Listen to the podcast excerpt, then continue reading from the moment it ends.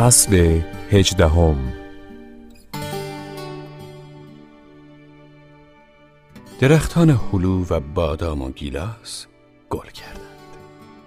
کوزیمو و اورسولا سراسر روز را با هم میان شاخه های پرگل درختان میگذراندند. حتی جایگاه خانواده گواتامورا ایتوباسکو نیز رنگی از شادمانی بهار گرفت.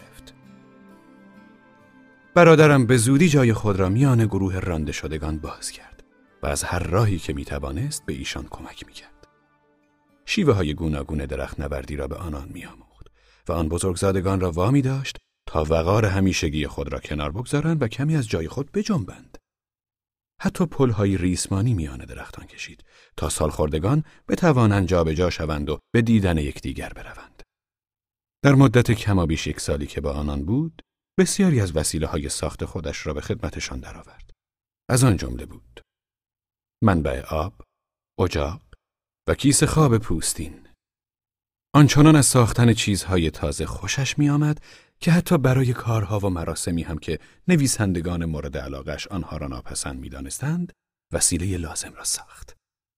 از جمله چون می‌دید که بسیاری از آن رانده شدگان مؤمنند و می‌خواهند هر هفته آیین اعتراف را به جا آورند، سوراخی را در تنه درختی کند و پرده از آن آویخت و آن را به صورت اعتراف خانه درآورد.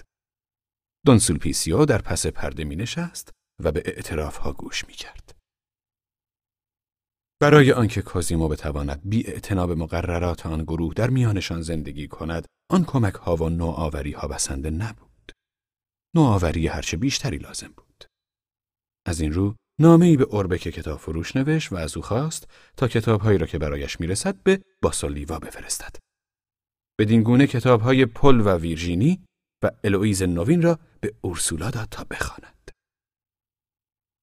رانده شدگان اغلب بالای بلوط بزرگی گرده هم می آمدند. در آن نشست های پارلمانی نامه برای پادشاه خود می نوشتند. در آغاز کار خواستشان این بود که نامه بیانگر پرخاش و تهدید و حتی ضرب العجل باشد. ولی همواره کار به آنجا می کشید که کسی پیشنهاد می کرد لحنشان آشتی جویانه تر و احترام آمیزتر شود. و سرانجام نامه التماس آمیز می نوشتند و خاکسارانه از پیشگاه مبارک اعلی حضرتین درخواست بخشایش می کردند. آنگاه بود که سردار به سخن می آمد. همه خاموش می شدند. پیرمرد سر می افراشت و با صدای آهسته و لرزان هر آنچه را که دلش می‌خواست درباره دربار می‌گفت. پس از پایان گفته های او همه ساکت میماندند و چهره در هم میکشیدند. دیگر کسی از درخواست و التماس سخن نمی گفت. کوزیمو رفته رفته عضوی از آن گروه شده بود و در نشست ها شرکت می کرد. با شور و ساده انگاری ویژه جوانان نظریه های فلسفی پیش می کشید و از بدکاری پادشاهان سخن می گفت و چگونگی فرمان روایی عقل و داد بر جهان را برمی شمرد. بدبختانه کسانی که به او گوش می‌دادند سه چهار تن بیشتر نبودند. یکی سردار که با همه سال خوردگی به خود فشار می آورد تا گفته های او را بفهمد و به فراخور آن واکنش نشان دهد دیگری اورسولا که چند کتابی خوانده بود و نیز دو دختر جوانی که از دیگران باهوشتر بودند از آنان گذشته دیگران چیزی بارشان نبود رفته رفته سردار دست از تماشای چشم انداز برداشت و به کتابخوانی گرایش یافت از نوشته های ژان ژاک روسو چندان سر در نمی آورد ولی از مونتسکیو خوشش می آمد که این خود کم چیزی نبود. با دیگران کاری از پیش نمی رفت. گرچه هر بار که چشم دون سولپیسیو را دور می دیدند، به سراغ کوزیمو می رفتند تا کتاب باکره را از او بگیرند و بخشهای بیپرده آن را بخوانند. ولی سردار آتش سیری ناپذیری به شناخت نظریه های تازه نشان می‌داد. در نتیجه نشست های بالای درخت بلوط حالا هوای دیگری به خود گرفت. از این بحث می‌شد که به اسپانیا برگردند و انقلاب کنند. مدتی گذشت تا دون سولپیسیو به خطر پی برد. آدم چندان زیرکی نبود و از آنجا که با مافوقهای خود در سلسله مراتب کلیسایی تماسی نداشت از تازه ترین نظریه های زهراگینی که می توانست ذهن و ایمان مردمان را به فساد بکشاند بیخبر بود. اما همین که توانست به فکر خود سر و سامانی بدهد یا آنگونه که برخی ها می گفتند همین که چند نامه از سوی مقام های کلیسایی بالاتر دریافت کرد به تکاپو افتاد و مدعی شد که شیطان در درون گروه رخنه کرده است و هر آن ممکن است رگباری از آتش ببارد و همه درختان و سرنشینان آنها را خاکستر کند. شبی کوزیمو با صدای ناله‌ای از خواب پرید. فانوس به دست به سوی صدا رفت و به نارون سردار رسید و دید که دون سولپیسیو پیرمرد را با ریسمان به تنه درخت میبندد. دست نگه دارید پدر روحانی چه کار می‌کنید؟ فرمان محکمه مقدس انکیزیسیون از پسرم اول باید این پیرمرد بدبخت به ارتداد خودش اعتراف کند و شیطانی را که به جسمش رفته بالا بیاورد بعد نوبت تو هم می‌رسد کازیمو شمشیر خود را بیرون کشید و ریسمان را پاره کرد. گفت مواظب باشید پدر. کسانی هم هستند که فرمان عقل و داد را اجرا می کنند راهب یسوعی دست به زیر ردای خود برد و شمشیر لختی را بیرون کشید. گفت جناب بارون روندو مدت هاست که خانواده شما باید به سلک من حساب پس بدهد. کوزیمو شمشیرش را به شمشیر راهب کوبید و فریاد زد. مرحوم پدرم راست می‌گفت یسوعی ها هیچ چیز را فراموش نمی کنند. بالای شاخه ها به نبرد پرداختند. کشیش شمشیر زن بسیار کارآمدی بود. برادرم چند بار خود را در تنگنا یافت. به سومین دور نبرد رسیده بودند که سردار به خود آمد و به فریاد زدن پرداخت. دیگران بیدار شدند و آمدند تا آن دو را از هم جدا کنند. دون سولپیسیو در یک چشم به هم زدن شمشیرش را پنهان کرد و دست به کار آرام کردن دیگران شد انگار نه انگار که خبری شده بود. به فراموشی سپردن رویدادی آنچنان وخیم در هر گروه دیگر جز آن نشدنی بود. ولی در میان آن رانده شدگان هیچ کس گرایشی به جدی فکر کردن درباره هیچ مسئله ای نداشت. دون فردریکو پادرمیانی کرد و دون سولپیسیو و پیرمرد به ظاهر آشتی کردند و وضع به حال گذشته برگشت. بیشک کوزیمو باید از آن پس به هوش می بود. هنگامی که با اورسولا به گشت و گذار میان درختان می‌رفت، همواره نگران بود که مبادا راهب او را زیر نظر داشته باشد. با خبر شد که دون سولپیسیو میکوشد با بدگویی از او دون فردریکو را وادارد که نگذارد دخترش با او بگردد. واقعیت این است که آن خانواده های اشرافی و سنتی بسیار سخت گیر بودند. اما زندگی دربدری و درخت نشینی اجازه آن همه سختگیری را نمی‌داد. از این گذشته کوزیمو جوان برازنده بود. عنوان اشرافی داشت. کمکشان می‌کرد و بی آنکه کسی از او خواسته باشد همراهشان بود. او و اورسولا هم دیگر را دوست داشتند و این را می‌شد از رفتارشان فهمید که با هم در لابلای شاخه ها میگشتند و گل و میوه میکندند. با این همه کسی کاری به کارشان نداشت. پس از بدگویی های دون سلپیسیو، دون فردریکو نتوانست بیش از آن مسئله را ندیده بگیرد. از این رو کازیم را به جایگاه خود فراخواند تا با او گفتگو کند. دون سولپیسیو کنارش نشسته بود. برون، شنیدم که اغلب با دختر من میگردی. به من کمک می کند که زبان شما را یاد بگیرم حضرت والا. چند سال داری؟ نزدیک نوزده سال. کم است خیلی سنت کم است دختر من وقت شوهر کردنش شده چرا همیشه با او میگردی؟ اورسولا هفده سالش است به همین زودی می‌خواهی تو شک نکنی؟ یعنی چه؟ می‌بینم که دخترم آموزگار چندان خوبی هم نیست جوان منظورم این است که می‌خواهی زن بگیری و خانه زندگی درست کنی؟ کوزیمو و دون سولپیسیو هر دو بی اختیار دست خود را جلو آوردند. به حالت کسی که می‌خواهد خطری را از خود دور کند. گفتگو به مسائلی کشیده شده بود که دلخواه راهب نبود و برادرم نیز آن را خوش نداشت. کوزیمو با دست به سوی بلندترین شاخه های درختان و حتی ابرها اشاره کرد و گفت خانه زندگی من خانه زندگی من همه جاست هر جا که بتوانم بروم هر چه بلندتر شاهزاده سری تکان داد و گفت نه بارون. اگر با ما به گرانادا بیایی خواهی دید که بزرگترین و آبادترین تویول منطقه را داریم. از اینجا هم بهتر است. دون سولپیسیو نتوانست بیش از آن جلوی خود را بگیرد. گفت اما آخر حضرت والا این جوان افکار ولتری دارد. نباید با دختر شما رفت آمد کند. جوان است. جوان است. همین که عروسی کند اینجور فکرها را کنار می‌گذارد. باید بیاید به گرانادا. باید بیاید. کوزیمو به اسپانیایی گفت خیلی متشکرم. درباره این پیشنهادها فکر می‌کنم.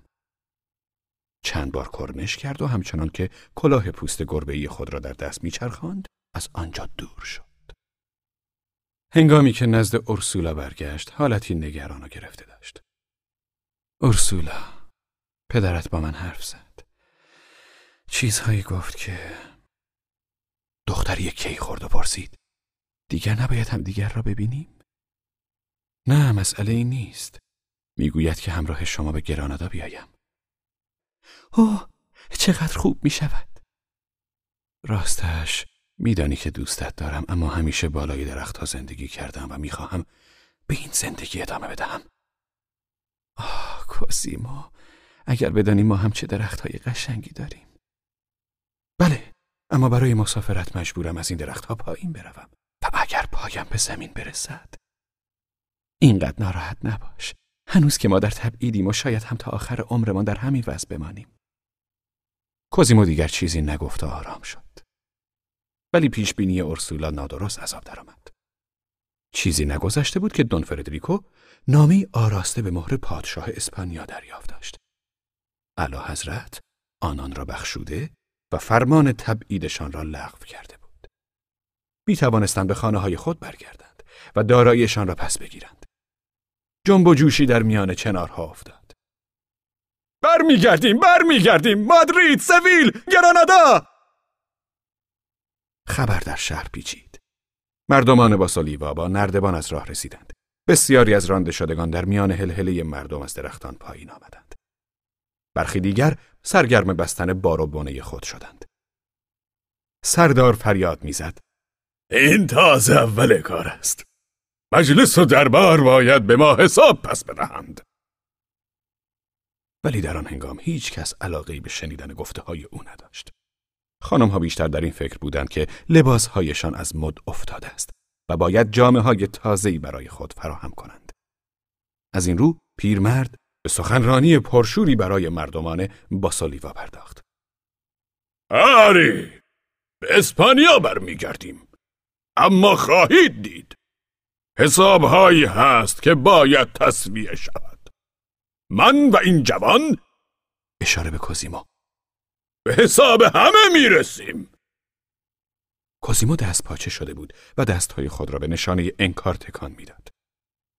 دون فردریکو که با کمک دیگران از درخت پایین رفته بود رو به کوزیمو فریاد می‌زد. بیا پایین جوان عجیب! بیا پهلوان! با ما به گرانادا بیا!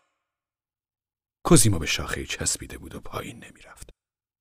شاهزاده می‌گفت چرا نمیایی بیا که می‌توانی پسر من باشی. سردار می‌گفت تبعید تمام شد! می توانیم چیزهایی را که آن همه فکرش را کرده ایم به مرحله عمل در بیاوریم. بالای درخت شکار می شود کرد بارون! دیگر دلیلی ندارد که آن بالا بمانیم.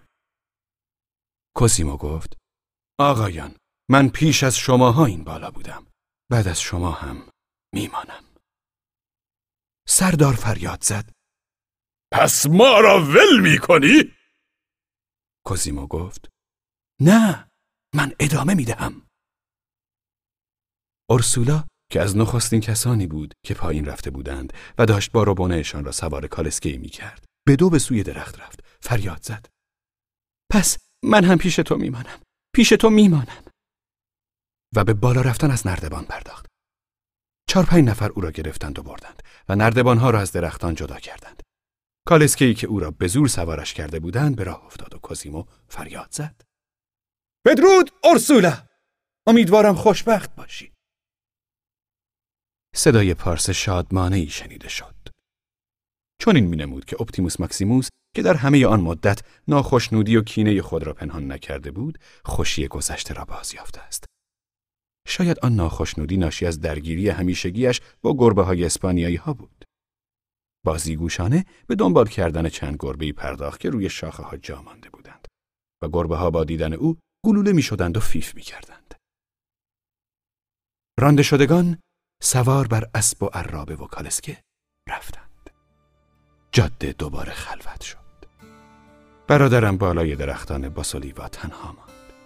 هنوز در لابلای شاخه ها تکه هایی از توری ابریشم نوار و پرهای رنگین دیده می‌شد که با باد تکان می‌خورد. اینجا و آنجا دستکشی یا چتری آفتابی یا بادزنی یا چکمه مهمیزداری. جا مانده بود.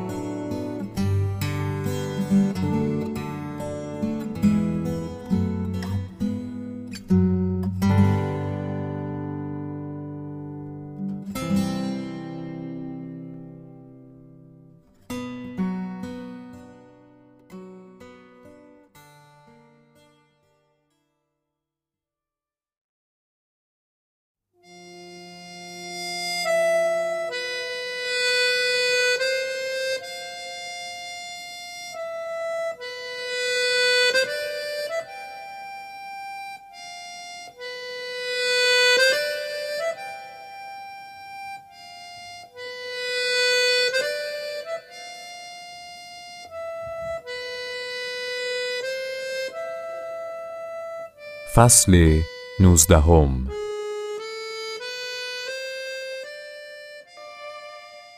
در یک شب محتاب تابستان شبی آکنده از آوای قورباغه ها و فاخته ها بارون به امبروزا بازگشت. چون پرندهی بیتاب و سرگشته بود. شاخه به شاخه می پرید و به هر جا سر می کشید قبار آلود و آشفته به زودی در همه جا پیچید که دختری به نام فرانکوتا که در آن سوی دره می نشست معشوقه او شده است. این را همه می دانستند که دختر در خانه پرت و دور افتاده با خاله ناشنوای خود زندگی می کند و شاخه درخت زیتونی تا به لب پنجره او می رسد. در میدانگاهی بیکاره ها همه در این باره گفتگو می کردند. به چشم خودم دیدمشان. دختر لب پنجره بود و باران روی شاخه بارون دستهایش را مثل بالهای جغد تکان می‌داد و دختره میخندید. بعد بارون پرید پایین. مگر قسم نخورده که تا زنده است پایش به زمین نرسد. به این را برای خودش قاعده کرده اما هر قاعده استثنا هم دارد. استثنا که شروع بشود دیگر کار تمام است. ولی به نظر من احتیاجی به پایین آمدن نیست. دختر خودش را از پنجره به شاخه زیتون میرساند. آخر بالای درخت چطور می شود؟ کار راحتی نیست. شرط میبندم که تا حال به هم دست نزدند. شاید بارون از دختر دلبری می کند و او هم دلش می خواهد. اما از درخت پایین بیا نیست. بله نه چرا دختر پنجره پایین شاخه؟ گفتگو در این باره پایانی نداشت. دیگر هیچ مردی اجازه نمی‌داد که نامزد یا همسرش به سوی درختان نگاه کند. و زنان همین که به هم می رسیدن درباره باران پچ پچ می کردند. به هر حال روشن بود که برادرم از این گونه ماجراها دارد. بیان که هرگز پایش به زمین برسد. یک بار او را دیدم که تشکی را لوله کرد و به پشت خود بسته بود و بالای شاخه ها می رفت. این کارش چنان طبیعی بود که انگار نه تشک که تفنگی یا تبری یا ریسمانی یا کیسه خوابی به دوش داشت. زنی به نام دوروتئا بعدها برایم تعریف کرد که روزی به ابتکار خودش به دیدن او رفته بود. می گفت این کار را نه برای پول که از سر کنجکاوی کرده بود. پرسیدم خب چطور بود؟ ای بدک نبود. از زنی به نام زبیده شنیدم که شبی خواب مرد درخنشین را دیده بود. ولی ماجرایی که برایم تعریف کرد آنچنان دقیق و واقعی بود که فکر نمی کنم کار خواب و رویا بوده باشد. به گمان من زنان کشش ویژه‌ای به برادرم داشتند. از زمان زندگیش با اسپانیایی ها بیشتر به سر و وضع خودش می رسید. دیگر آن های پوستی را که او را به خرسی ماننده می کرد نمی پوشید. شلوار و بالاپوش به تن می کرد و کلاه سیلندر انگلیسی به سر می گذاشت. ریشش را می تراشید و کلاه گیسش را پاکیزه نگه می داشت. از شیوه لباس پوشیدنش می توانستی بفهمی که دارد به شکار می رود یا با کسی وعده دیدار دارد. در آن روزها زن بزرگزاده میانسالی عادت کرده بود تنها به گردش برود. امبروزایی بود و نامش را نمی‌گویم. دختران و نوه هایش هنوز زنده اند و شاید به آنان بر بخورد. گرچه در آن زمان همه از ماجرا خبر داشتند. سوار کالسکه می‌شد و از مهتر پیرش می‌خواست او را به آن بخش از جاده برساند که از میان جنگل میگذشت. در آنجا به پیرمرد می‌گفت جنگل پر از قارچ است. بروید و این سبد را پر قارچ کنید و برگردید. پیرمرد بینوا که روماتیسم هم داشت از کالسکه پیاده می‌شد. سبد بسیار بزرگی را که خانم به او داده بود به دوش می گرفت و در لابلای درختان و بوته های خیس از شبنم به راه می افتاد. در جستجوی قارچ های خوردنی به این سو سو می رفت و سرانجام ناپدید می شد. در آن حال خانم از کالسکه پر می کشید و در میان شاخه های پربرگ درختان قیبش می زد. بیش از این چیزی نمی توان گفت. تنها این نکته گفتنی است که چندین بار کسانی که از آنجا میگذشتند کالسکه بی سرنشینی را در میانه جنگل دیدند. خانم بزرگزاده به همان گونه اسرارآمیزی که ناپدید شده بود دوباره روی نیمکت کالسکه دیده می‌شد و این بار نگاهش خسته و بیحال بود.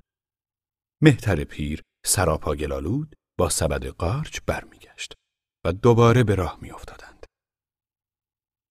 بسیاری از این گونه داستانها در همه جا بر سر زبانها بود. به ویژه در خانه برخی های جنوایی که از مردان به اصطلاح طبقه بالا پذیرایی می کردند. در نوجوانی من نیزگاهی آنجا می رفتم. پنج تن از این خانم ها حوض کردند که سری به باران بزنند. امروز هنوز درختی در ناحیه ما هست که آن را بلوط پنج راهبه می نامند و تنها ما که سنی از زمان گذشته می دانیم چرا. قضیه آن درخت را مردی به نام یائیس برایمان تعریف کرد. که کشمش فروش بود و می‌دانستیم آدم دروغگویی نیست. می گفت که در یک روز خوش آفتابی که در جنگل شکار می کرد، گزارش به پای درخت بلوطی افتاد و در آنجا به منظری باور نکردنی برخورد. کوزیمو هر پنج زن را از درخت بالا کشیده و روی شاخه‌ای در دو طرف خود نشانده بود.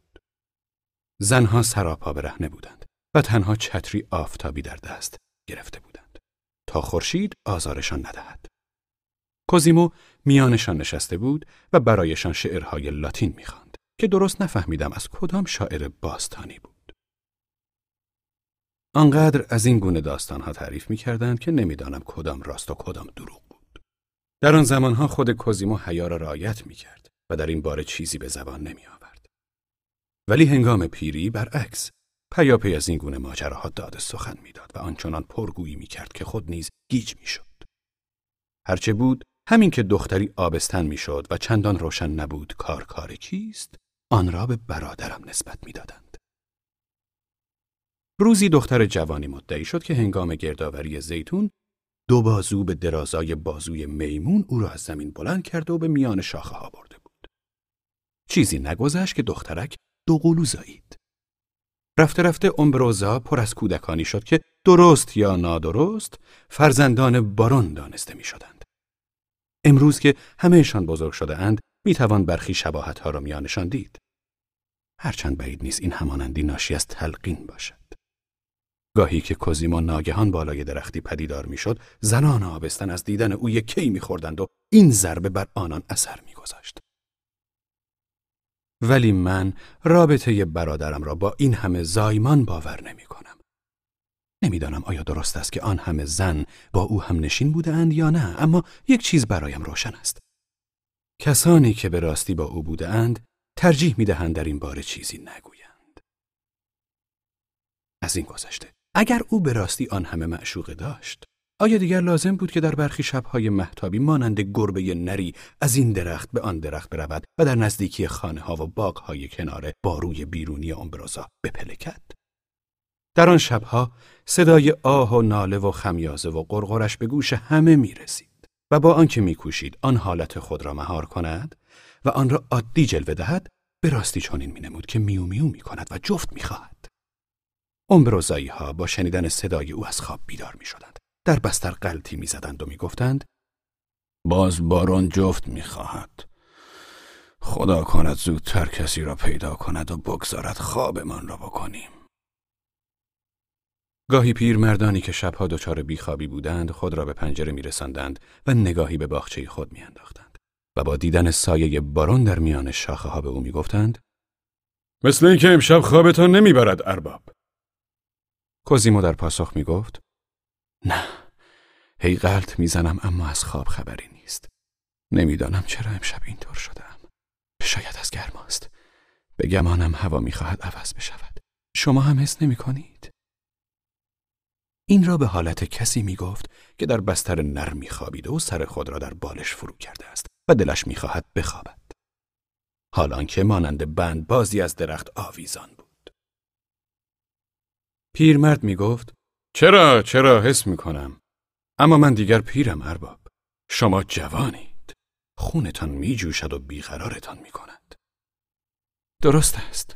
بیقرار می کند پس بروید و جای دیگر بگردید ارباب. اینجا چیزی نیست که به درد شما بخورد. خانواده های بینوایی که باید صبح سحر بیدار بشوند و دلشان می‌خواهد کمی بخوابند. کوسیمو بی آنکه چیزی بگوید میان شاخ و برگ های باغ همسایه ناپدید می‌شد همواره این محدوده را رعایت می‌کرد و امبرازایی ها با آن رفتار غریبش کنار می آمدند و چیزی نمی گفتند.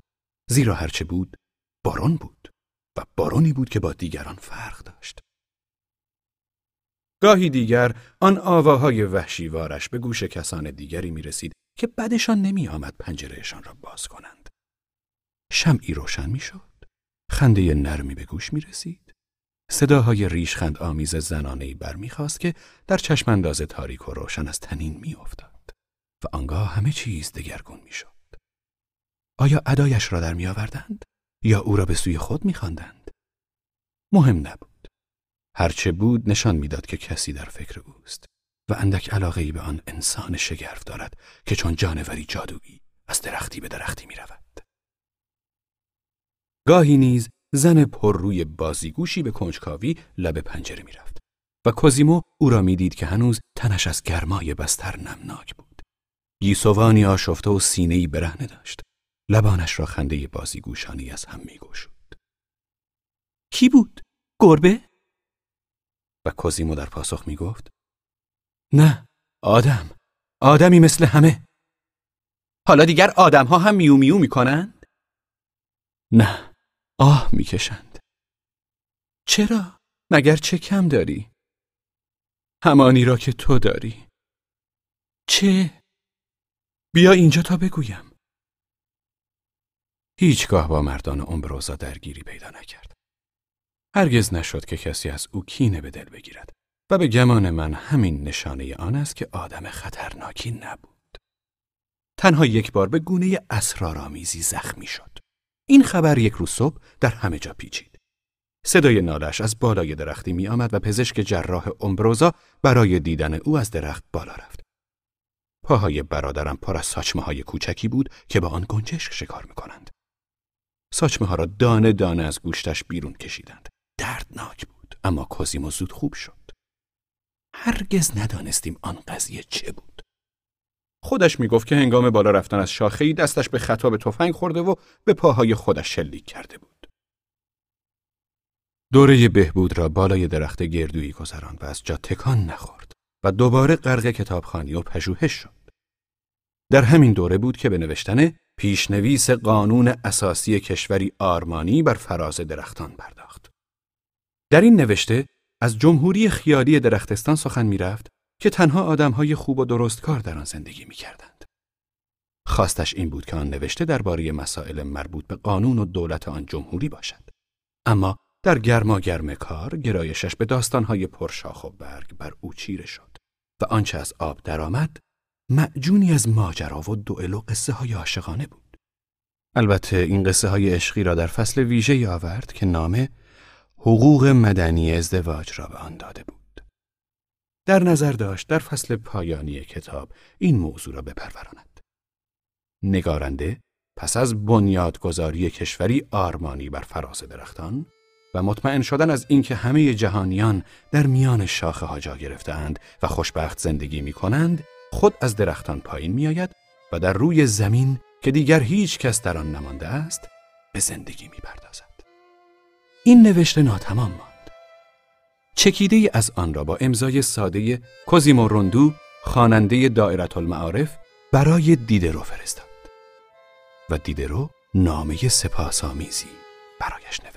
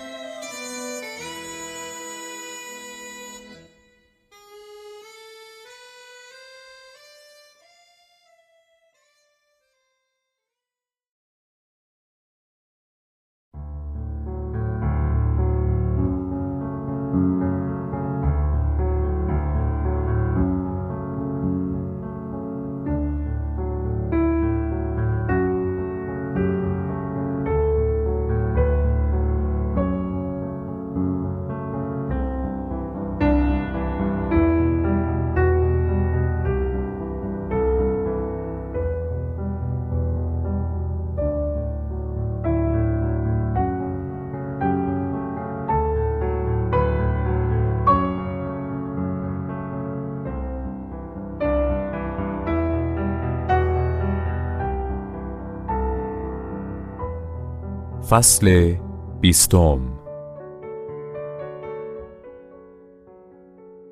درباره آن دوره چندان چیزی برای گفتن ندارم. برای نخستین بار سفری به گوش و کنار اروپا کردم. 21 سال داشتم و دارایی خانواده در اختیارم بود. برادرم به اندک پولی می ساخت و مادرمان که رفته رفته پیر شده بود نیازی به آن نداشت. کوزیمو سندی امضا کرد و بهرهوری از همه داراییمان را به من واگذاشت. در عوض بنا شد که من ماهانه چیزی به او بدهم. مالیات ها را بپردازم و سر و سامان دادم به کاروبار خانواده با من باشد. باید سرپرست خانواده می شدم و زنی می گرفتم. زندگی آسوده و به سامانی پیش رو داشتم. و در واقع بی اعتناب افت و خیزهای آن دوران پرماجرا به چنین زندگی نیز دست یافتم. بران شدم که پیش از آغاز کردن این زندگی گشت و گذاری بکنم. به پاریس نیز رفتم. و این در هنگام اوج شهرت ولتر بود که پس از سالها کنارگیری یکی از نمایشهایش را به صحنه می آورد. ولی آنچه می خواهم بنویسم درباره زندگی خودم نیست. زیرا خاطرات من به نوشتن نمی ارزد. قصدم تنها نوشتن این نکته است که در آن سفر با شگفتی دیدم که شهرت مرد درخنشین امبروزا تا دور دست های اروپا کشیده شده است. در کتاب سالنامه چشمم به تصویری افتاد که زیرش نوشته شده بود انسان وحشی امبروزا واقع در جمهوری جنوا هرگز از درختان پایین نمی آید. تصویر نشان دهنده مردی سراپا پشمالو بود که ریشی بلند و دمی دراز داشت و ملخی را می‌خورد. در آن کتاب این تصویر در فصل هیولاها آمده بود و پیش و پس از آن مطلبهایی درباره انسانهای دو جنسی و دختر دریایی با نیمتنه ماهی دیده می‌شد. در هر کجا که این گونه برداشت های خیال بافان از کوزیمو در میان بود، از گفتن اینکه او برادر من است خودداری می کردم. اما در میهمانی که به افتخار ولتر داده شده بود، با سربلندی درباره او سخن گفتم. فیلسوف پیر روی مبلی نشسته بود. گروه بزرگی از خانم ها او را در میان گرفته بودند و از او ستایش می کردند. و او هم خروسوار به خود میبالید و هم زنبوروار به این آن نیش می‌زد. با شنیدن این که از امبروزا می آیم پرسید شوالیه عزیز این فیلسوف معروفی که مثل میمون بالای درختها زندگی می کنند مال شهر شماست؟ نتوانستم جلو خودم را بگیرم و سرفرازانه گفتم بله بارون روندو برادر من است. ولتر بسیار شگفت زده شد. بدون شک برایش عجیب بود که برادر آنچنان کسی آدمی بسیار معمولی چون من باشد. درباره کوزیمو بسیار چیزها از من پرسید. از جمله اینکه برادر شما همیشه بالای درختها میماند برای این است که به آسمان نزدیکتر باشد؟ در پاسخش گفتم برادرم معتقد است که برای بهتر دیدن زمین باید کمی از آن فاصله گرفت از این گفتم بسیار خوشش آمد گفت پیش از این فقط طبیعت بود که پدیده های زنده را به وجود می آورد. اما الان عقل این کار را می کند. این را گفت و دوباره به حمله به خراف پنداری آلمان پرداخت. پیامی فوری از امبروزا رسید و وادارم کرد سفرم را نیمه کار بگذارم و به خانه برگردم. بیماری آسم مادرم بالا گرفته و او را بستری کرده بود. هنگامی که در بزرگ باغ را باز می کردم نگاهی به درختان خانه انداختم و مطمئن بودم که کازیما باید همانجاها باشد. او را دیدم که روی شاخه بلند درخت توت نزدیک پنجره اتاق مادرمان نشسته است. کازیمو فریادم را فرو خوردم. برادرم با اشاره دستی به من فهماند که حال مادر کمی بهتر شده است اما بیماریش همچنان سخت است و نباید سر و صدا کرد. اتاق نیمه روشن بود. ژنرال در بستر خود به چند بالش تکیه داشت و هرگز او را تا آن اندازه بلند بالا ندیده بودم. تنها چند تنی از زنان خانه کنارش بودند. باتیستا هنوز نیامده بود. شوهرش باید همراهش می آمد و منتظر بودند که انگور چینی به پایان برسد. پنجره نیمه باز بود و خطی از روشنایی را به میان اتاق می دواند. در آن سوی پنجره کوزیما دیده می‌شد که بی حرکت روی شاخه نشسته بود. خم شدم و دست مادر را بوسیدم. مرا در جا شناخت و دستش را روی سرم گذاشت. آه توی بیاجو برگشتی؟ آهسته و بریده بریده حرف می‌زد. زیرا آسم به سینهش فشار می آورد. ولی عقل و هوشش به جا بود. تنها از یک چیز شگفت زده شدم. هنگام سخن گفتن کوزیمو را هم درست مانند من مخاطب داشت. انگار که او نیز کنار بالینش نشسته بود و برادرم از بالای درخت به او پاسخ می‌داد. خیلی وقت است که دوایم را خورده ام کازیمو؟ نه مادر، چند دقیقه بیشتر نیست. یک خورده صبر کنید. داروی زیاد خوب نیست. کمی بعد مادر گفت کازیمو یک پرتغال به من بده. یکی خوردم. شگفتیم هنگامی بیشتر شد که کازیما چوب بسیار بلندی را که چنگکی سر آن بود از پنجره به درون آورد و با آن پرتغالی را از روی زمین برداشت و به دست مادر داد. متوجه شدم که مادرمان برای آنگونه کارهای کوچک دوستتر دارد از برادرم کمک بخواهد. کوزیمو آن شال مرا بده. کوزیمو چوبش را جلو می آورد. میان لباسهایی که روی نیمکت افتاده بود جستجو می کرد. شال را میافت و آن را به مادر می‌داد. بفرمایید مادر. متشکرم پسرم. چنان با او سخن می گفت که انگار همیشه در یک قدمیش بود. ولی متوجه شدم که هیچگاه چیزی را که او نتواند بدهد از او نمی‌خواهد. اگر چیزی از این گونه می‌خواست رو به زنها یا به من می‌کرد. شبها مادر خوابش نمی برد. کوزیمو بالای همان شاخه می ماند و چراغ کوچکی را کنار خود روشن می کرد تا مادر بتواند او را ببیند. بیماری آست صبحها بیشتر از هر زمان دیگری او را آزار می‌داد. تنها کاری که می‌شد برایش کرد این بود که سرگرمش کنی. کوزیمو برایش نیلبک می‌زد یا صدای پرندگان را در میآورد یا پروانه ای را می‌گرفت و به درون اتاق میانداخت تا آنجا بپرد. یا رشته از گلهای گلیسین می بافت و به او می‌داد. در یک روز خوش آفتابی کوزیمو کاسه کوچکی به دست گرفته بود و حبابهایی از کف صابون درست می‌کرد و آنها را به سوی بستر مادر میپراند. مادرم سرگرم تماشای آن حبابها بود که اتاق را از رنگین کمان پر می‌کرد. چه کار دارید می‌کنید؟ این را با همان لحنی می‌گفت که در کودکیمان به کار می‌برد و از ما خورده می‌گرفت که چرا بازی هایی می کردیم که به نظر او بیش از اندازه بچگانه و بیهوده بود. با این همه چنین می نمود که شاید برای نخستین بار از بازی ما خوشش آمده است.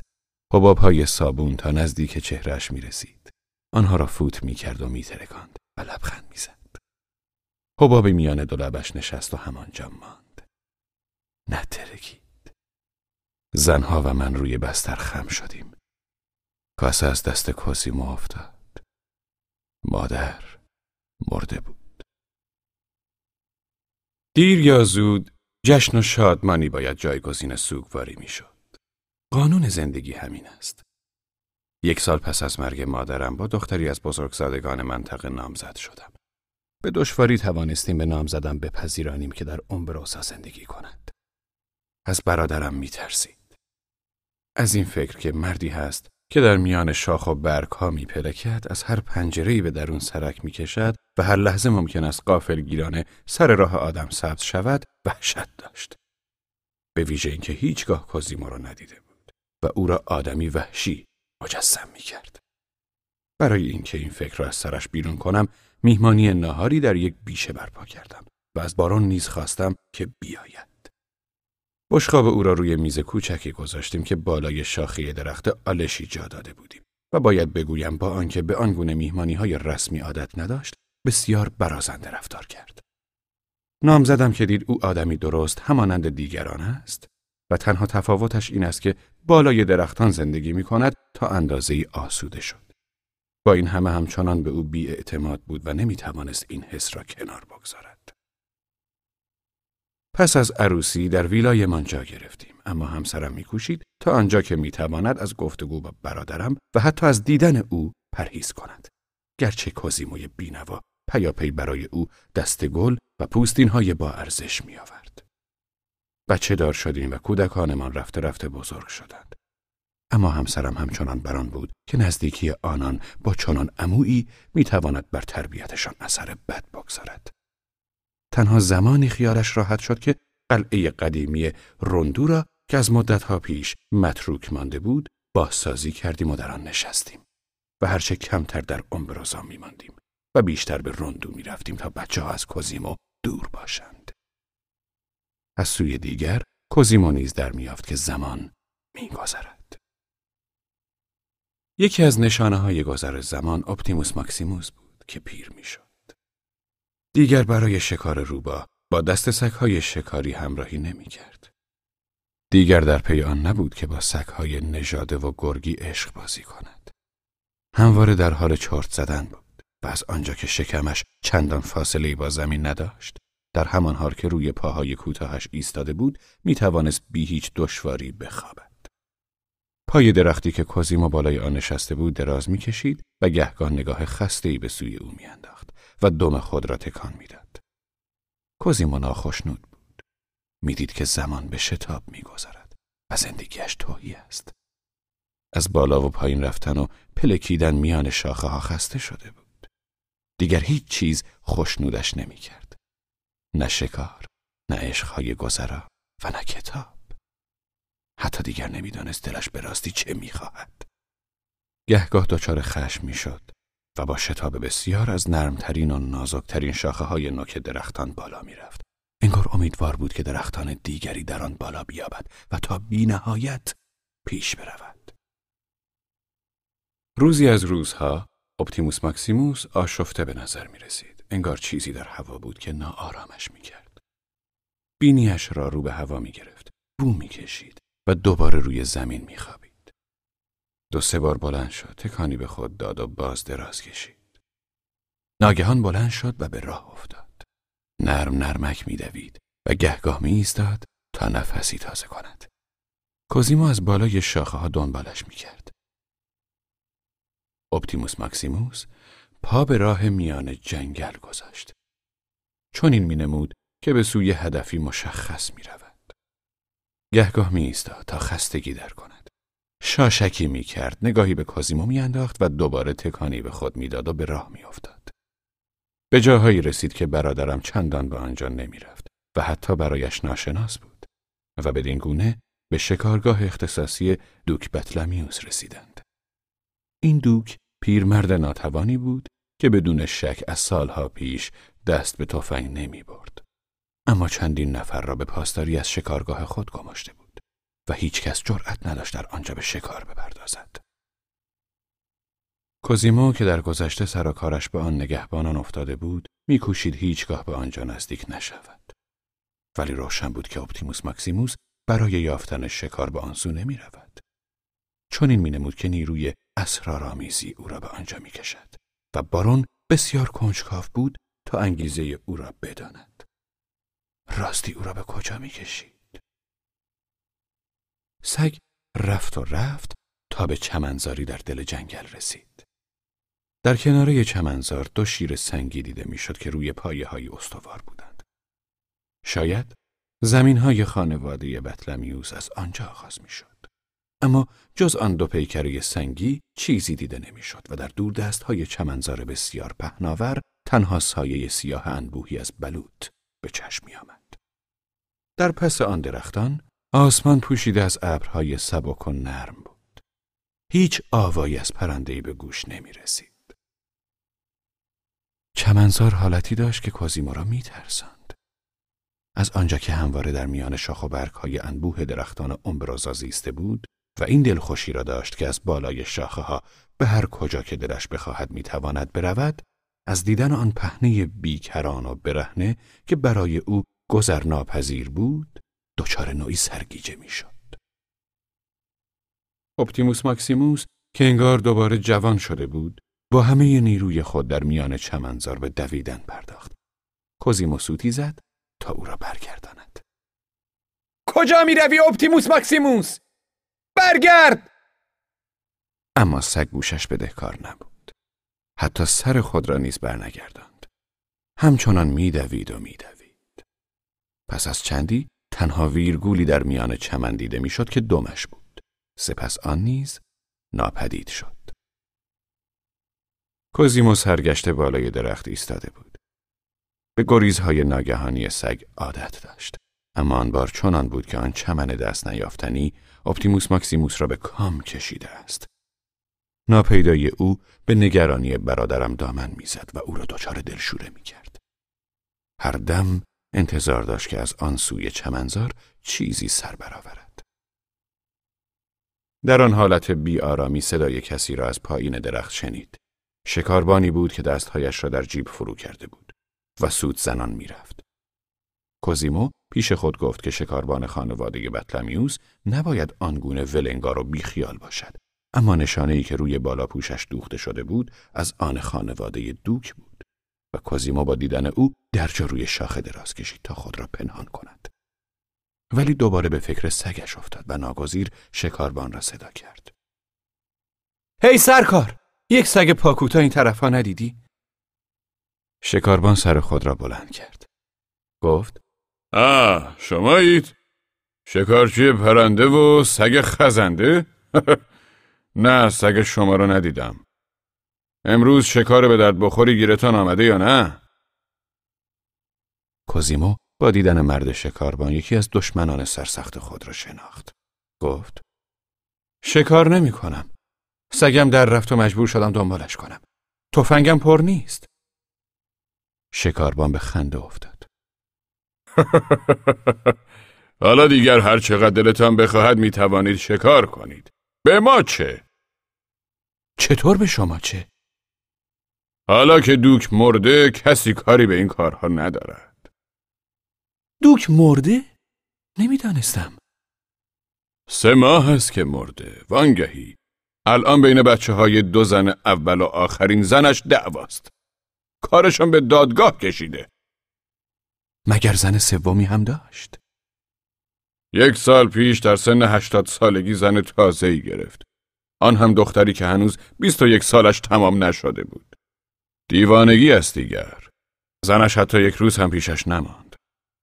تازه الان گاه گاهی به املاکش سر می‌زند که البته گویا چندان هم از این زمین ها خوشش نمیآید. چطور خوشش نمیآید؟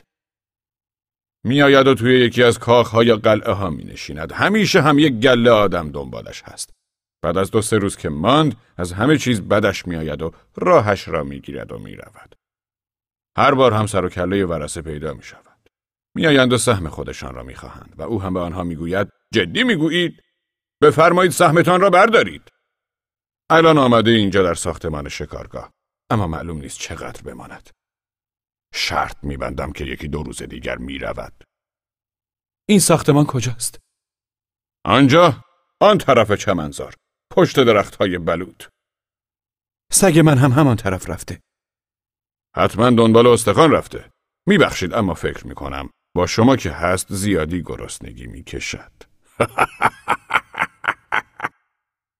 این را گفت و قهقه زد. کوزیمو چیزی نگفت. چمنزار دست نیافتنی را نگاه می‌کرد و منتظر بود که سگش برگردد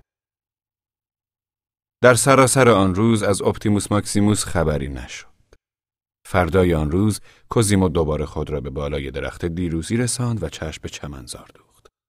انگار که دیگر هیچ چیز نمی توانست او را از دست دلشورهی که با تماشای چمنزار بر او چیره می‌شد رها کند. شامگاه بود که سگ برگشت.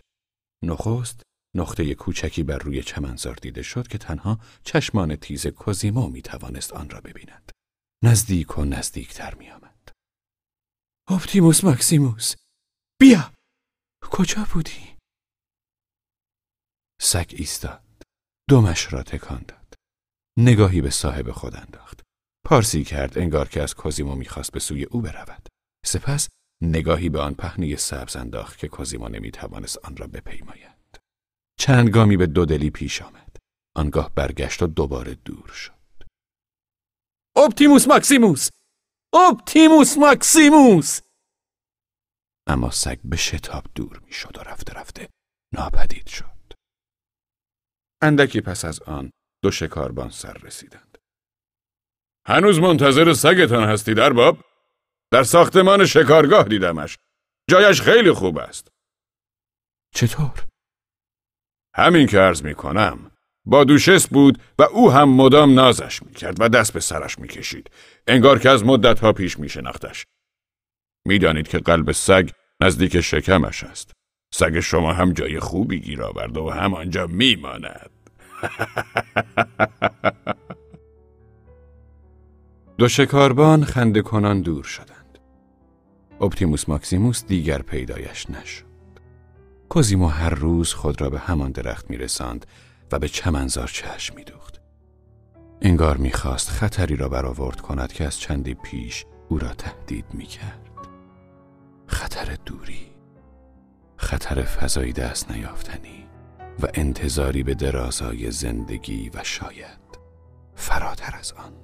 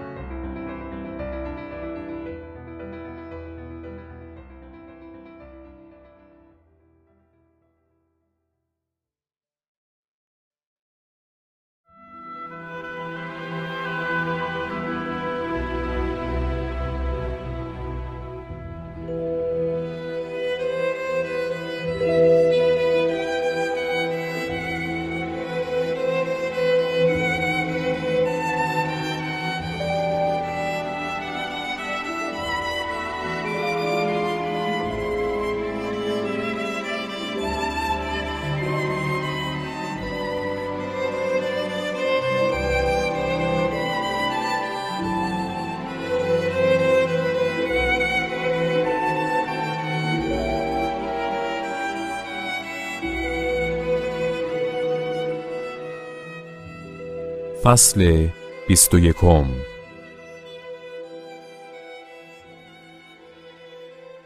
روزی از روزها که کوزیمو بالای همان درخت ایستاده بود پرتوی از خورشید روی چمنزار افتاد و آن را از سبز کدر به رنگ زمرد درآورد.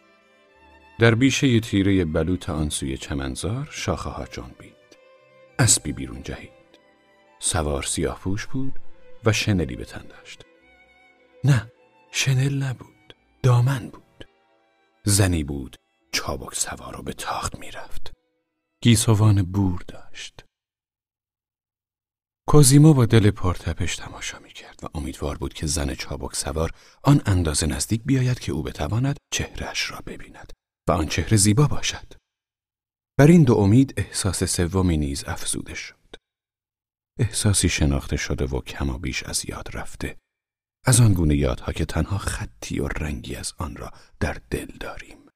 و امیدواریم دوباره آن را یک پارچه و شاید زنده تر از پیش بازیابیم و در قالب چیزی موجود در زمان جلوگر ببینیم. این احساس با آنچه کوزیمو در برابر خود می‌دید در میامیخت و لحظه به لحظه بیشتر او را به خود خیره می کرد. بدین گونه بیتابانه منتظر بود که آن سوار به کناره چمنزار و جایی برسد که دو شیر سنگی چون دو برج بلند افراشته بود. ولی انتظارش برآورده نشد. زن چابک سوار از میان چمنزار نگذشت تا به سوی او بیاید. خط کجی را پیش گرفت و می‌رفت تا در میان بیش ناپدید شود. ولی در آن لحظه ناگهان راه خود را کج کرد و خط دیگری را پیش گرفت که اندکی به کوزیمو نزدیکتر بود. اما باز به کناره دیگر چمنزار می‌رفت. در آن هنگام منظره دیگری به دلسردی کوزیمو افزود. دو مرد سوارکار از بیشه بیرون آمدند. کوزیمو کوشید به خود بپذیراند که آن منظره رابطه‌ای با تصویر زن چابک سوار ندارد و از دیدن آنان که گاهی به چپ و راست می‌روند می‌توان فهمید که همراه زن نیستند. با این همه دیدن آن دو سوار آزارش می‌داد. زن پیش از آنکه از چمنزار بیرون رود یک بار دیگر چرخید و از راهی که آمده بود برگشت.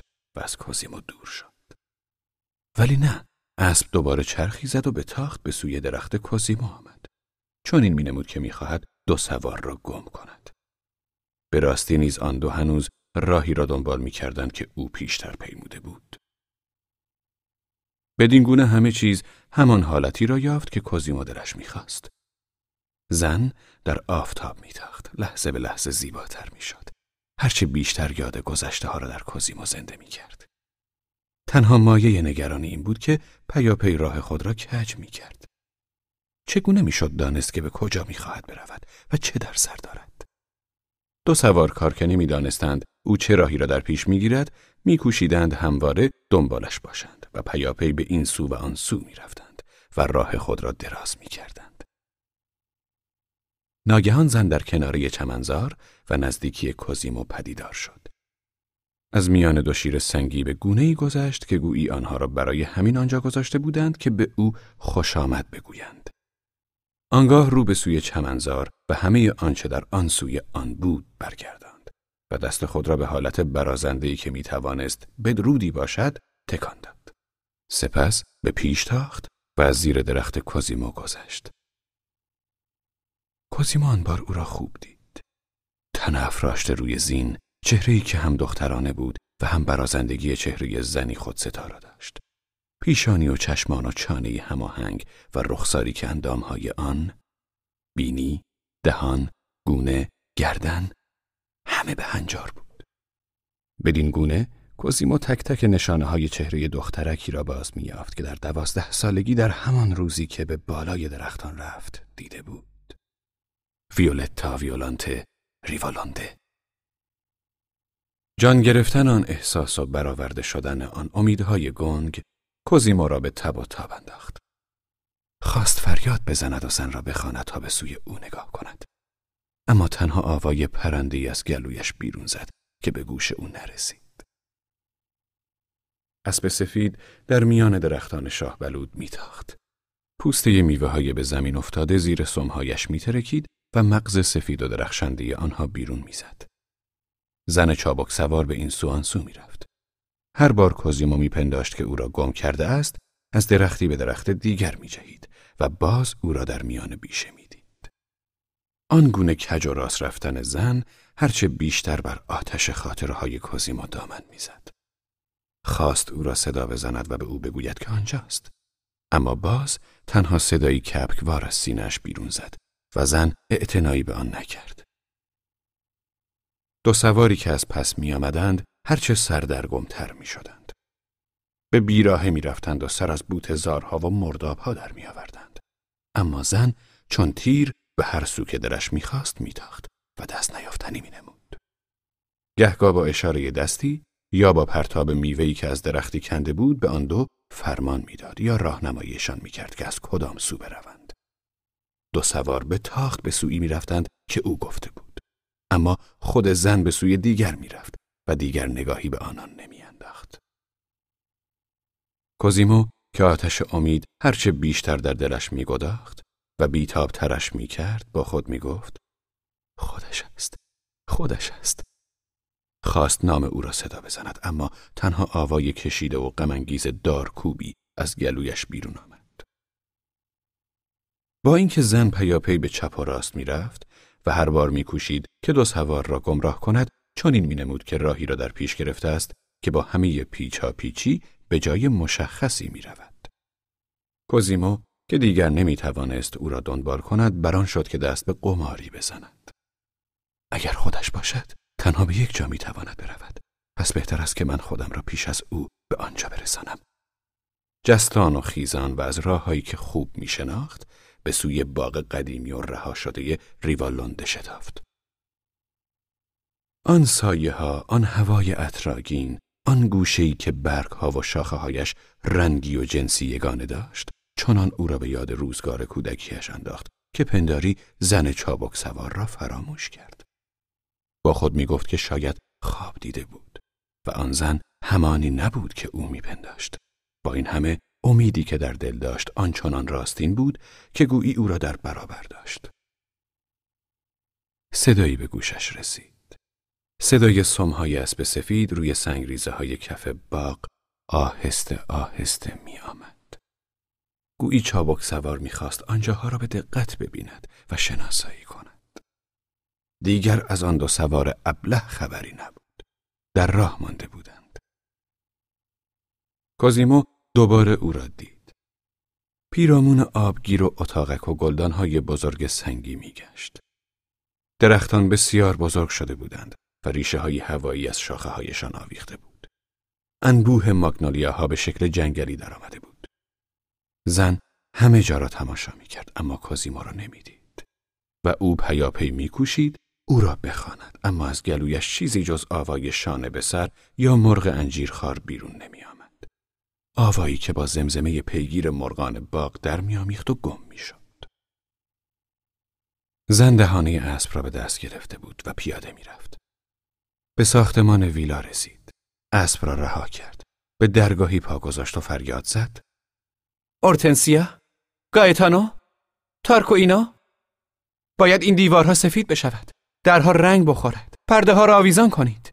میز را بگذارید اینجا و گنجه را آنجا. کلاسن را بگذارید وسطشان. جای همه تابلوها را عوض کنید. کوزیمو پنداشته بود که خانه چون همیشه بسته است و کسی در آن نیست اما درهایش باز بود و خیلی خدمتکاران می آمدند و می رفتند و خانه تکانی می کردند. پس ویولتا بران بود که برگردد در امبروزا بماند خانه ای را که در کودکی ترک کرده بود دوباره از آن خود کند دل کوزیمو شادمانه می تبید. ولی آن تپش ها به دلهوری ترس نیز میمانست. ویولتا برگشته بود و کوزیمو او را سرکش و خودستا در برابر خود. و این بدان معنی بود که دیگر هرگز او را نه در خاطری خود، نه در عطر نهانی برگ های آن باغ و نه در آن روشنای پنهانی که از لابلای شاخسار میگذشت باز نخواهد یافت. یعنی که باید از دست ویولتا میگوری. میگریخت و به خاطره دوران کودکیشان پناه می‌برد. با دل پرتپش ویولتا را می‌دید که در میان خدمتکاران میآمد و می‌رفت. دیوانها و گنجه ها و کلاسنها را جابجا جا می کرد. سپس به شتاب به باغ می آمد و سوار اسب می‌شد. خیلی خدمتکاران به دنبال می آمدند و گوش به فرمانش بودند. رو به سوی باغبانان کرد. باید باغچه ها را که جنگلی شده بود دوباره درست می کردند. بر راه های میان باغ که باران آنها را شسته بود دوباره سنگریزه می ریختند. سندلی های خیزرانی را دوباره به باغ می آوردند و تاب را می آویختند. دستور داد که تاب را به همان شاخهای بیاویزند که در گذشته از آن آویخته بود. می‌خواست همانجا باشد. اندازه ریسمان ها را نیز مشخص کرد. همچنان که دستور می‌داد نگاهش به سوی درخت ماگنولیایی افتاد که در گذشته کوزیمو را نخستین بار بالای آن دیده بود و دوباره او را دید. یکی خورد. به راستی شگفت زده شد. البته بیدرنگ خود را مهار کرد و همان گونه که عادتش بود به روی خود نیاورد. ولی برای یک لحظه تکان خورد. گویی همه اندامهایش خندید. چشمانش، دهانش و برخی از دندانهایش که همان دندانهای کودکیش بود. تویی؟ آنگاه وانمود کرد که آنچه می‌بیند برایش طبیعی است ولی نتوانست کنجکاوی و خوشنودیش را پنهان کند. پس همه این مدت آن بالاها بوده یا پایت به زمین نرسیده. آوای گنجشکی از گلوی کوزیمو بیرون زد. به خود آمد و گفت بله منم ویولتا یادت هست؟ راستی هرگز پایت به زمین نرسیده؟ هرگز. دوباره حالتی خشک و غرورآمیز به خود گرفت و گفت دیدی که توانستی کار سختی نبود. منتظر برگشتت بودم. خیلی خوب. آهای! آن پرده را کجا می‌برید؟ بگذاریدش همانجا. خودم صدایتان می‌کنم. دوباره کوزیمو را ورانداز کرد که آن روز لباس شکار به تن داشت. تفنگی از دوشش آویخته بود و کلاه پوست گربه به سر داشت. به رابینسون کروزه میمانی؟ کوزیمو در جا پرسید. خانده ایش می‌خواست به او نشان دهد که آن کتاب را می‌شناسد. ولی ویولتا باز برگشت.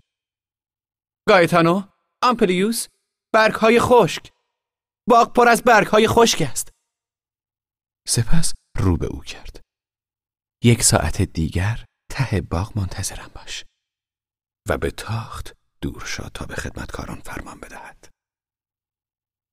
کوزیمو به میان شاخ و برگ ها دوید. دلش می‌خواست آن برگ ها هزار بار انبوه تر باشد. بهمنی از شاخه و ترکه و برگ و ریشه و خزه و پیچک باشد و او به درون آن بپرد و غرق شود. غرق شود تا بتواند دریابد که آنچه او را از خود بیخود می کند شادمانی است یا ترس. بالای درخت تناور ته باغ نشسته بود. پاهای خود را به شاخه می فشرد و ساعت جیبی بزرگی را نگاه می کرد که از پدر بزرگ ژنرال فون کورتویتس به او به ارث رسیده بود. با خود می گفت که ویولتا نخواهد آمد. اما او آمد. سر وقت سوار بر اسب آمد. بی آنکه نگاهی به بالا بیاندازد اسب را زیر درخت ایستاند. سربندی نداشت تا جلیقه سواریش را به تن نکرده بود. دامن سیاه و پیراهن سفید توری بافش سادگی جامعه راهبگان را داشت. روی رکاب بلند شد و دستهایش را به سوی کوزیمو گرفت. با کمک او روی زین ایستاد و خود را به شاخه رساند و همچنان بی آنکه نگاهی به کوزیمو بیاندازد در گوشه شاخه نشست و به تن تکیه داد. کوزیمو پایین پای او جا گرفت. برگشته ای؟ ویولتا نگاهی ریشخند آمیز به او انداخت. گیسوانش چون همیشه بور بود. گفت از کجا فهمیدی؟ کوزیمو شوخی او را نفهمید و گفت در چمنزار شکارگاه دوک دیدمت. آن شکارگاه لعنتی مال من است. همه چیز را میدانی؟ منظورم درباره من. نه، فقط تازه فهمیدم که بیوه شده ای. البته که بیوه ام. دستی به دامن سیاه خود کشید و آن را صاف کرد. سپس به نرمی گفت هیچ چیز نمیدانی. مدام بالای درختهایی و کاروبار مردم را دزدکی میپایی اما هیچ چیز نمیدانی. خانوادم مجبورم کرد با بطلمیوس پیر عروسی کنم. مجبورم کردند. می‌گفتند که زیادی بازی گوشم و باید شوهر کنم. یک سالی که زن دوک بودم بدترین و خسته کننده ترین دوری زندگیم بود. گویی که بیشتر از یک هفته با او نماندم. دیگر نمی‌خواهم پایم را به هیچ کدام از کاخها و قلعه هایشان که همه خرابه و موشخانه است بگذارم. به درک که همهشان خراب بشوند. از این به بعد همینجا در خانه بچگی هایم میمانم. البته تا وقتی که دلم بخواهد. بعد می‌روم. دیگر بیوم و هر کاری که دلم بخواهد می‌کنم. راستش همیشه همینطور بودم. با بطرمیوس هم به این خاطر ازدواج کردم که خودم دلم می‌خواست. حقیقت ندارد که مجبورم کردند. می‌خواستن هرچه زودتر شوهر کنم. من هم مردی را انتخاب کردم که از همه پیرتر و مردنی تر بود. چون فکر می‌کردم هرچه زودتر بیوه می‌شوم. و حالا بیوم. کوسیمو واج مانده بود و گوش می‌کرد. می‌دید که ویولتا بیش از هر زمان دیگری از او دور است. دوشسی بیوه و هوسران بود و به دنیایی دست نیافتنی وابستگی داشت. همه آنچه توانست بگوید این بود که با کی باسی گوشی می‌کردی؟ حسودی می‌کنی؟ بدان که هرگز این اجازه را به تو نمی‌دهم. کوزیمو که به راستی نیز حسودی می‌کرد خشمگین شد اما در همان آن با خود اندیشید چرا حسودی پس این را میپذیرد که من ممکن است دربارش حسودی کنم چرا می‌گوید که هرگز این اجازه را به تو نمی‌دهم؟ پس فکر می‌کند که ما از این رو ناگهان هیجان زده شد و خون به چهره آورد. دلش خواست به او بگوید از او بپرسد و بشنود. اما پیش از آنکه به زبان بیاید ویولتا با لحن خشکی پرسید. حالا بگو ببینم تو این مدت چه می کردی؟ خیلی کارها. به شکار می رفتم حتی شکار گراز. اما بیشتر روباه و خرگوش و خز می زدم و همینطور تیهو و توکا بعد ماجرای دوستهای دریایی پیش آمد و جنگ بزرگی در گرفت و عمویم کشته شد خیلی هم کتاب خواندم هم برای خودم و هم برای یکی از دوستانم که راهزن بود و به دارش زدند دوره کامل دارت المعارف را دارم. حتی برای دیده رو نامه نوشتم و جوابم را داد. خیلی کارها کردم. درختها را حرس می کردم. جنگلی را از آتش سوزی نجات دادم. می توانی همیشه شیفته من باشی و مرا بیشتر از هر چیزی دوست داشته باشی؟ می توانی به خاطر من به هر کاری دست بزنی؟ کوزیمو از این پرسش ناگهانی گیج شد و دست پاچه گفت بله درخت نشینیت فقط به خاطر من بوده. به خاطر عشق من بوده. بله، بله. مرا ببوس. کوزیمو او را به تنه درخت فشرد و بوسید. سپس نگاهی به چهرش انداخت و از زیباییش شگفت زده شد. انگار که برای نخستین بار او را می‌دید. چه چقدر قشنگی تو. برای توست. دکمه های پیراهن سفید خود را باز کرد. سینه دخترانه و گلگون داشت. هنوز دست کوزیمو به آن نرسیده بود که بلند شد و به میان شاخه ها خزید. کوزیمو در پی او رفت. ویولتا پرسید مرا به کجا می‌بری؟ این را به گونه ای پرسید که انگار او بود که دنبال کوزیمو می‌رفت. از اینجا بیا. و به سوی رفت که او می‌گفت.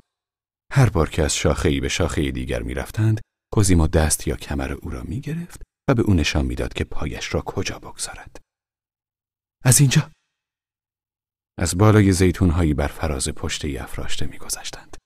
از لابلای شاخ و برگ ها باز تا به نیلگون دریا دیده می‌شد. و ناگهان دریا با همه پهنایش به آرامی و زلالی آسمان به چشم آمد. افق بیکران بود.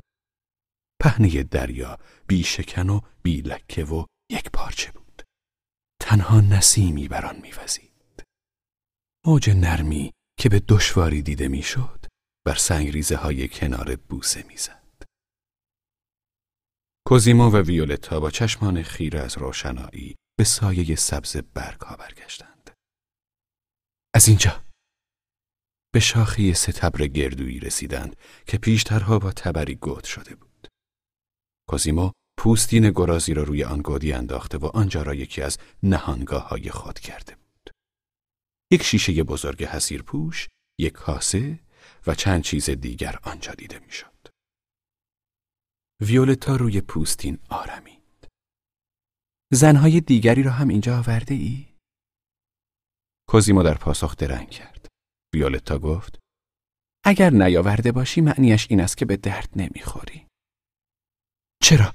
چند نفری را سیلی سختی به چهرش خورد اینطوری منتظر من بودی؟ کوزیمو دستی به گونه گداخته خود کشید نمی‌دانست چه بگوید ولی چنین مینمود که ویولتا دوباره نرم شده است بگو ببینم چطور بودند؟ مثل تو نبودند ویولتا مثل تو نبودند مگر میدانی من چطورم؟ هان؟ از کجا میدانی؟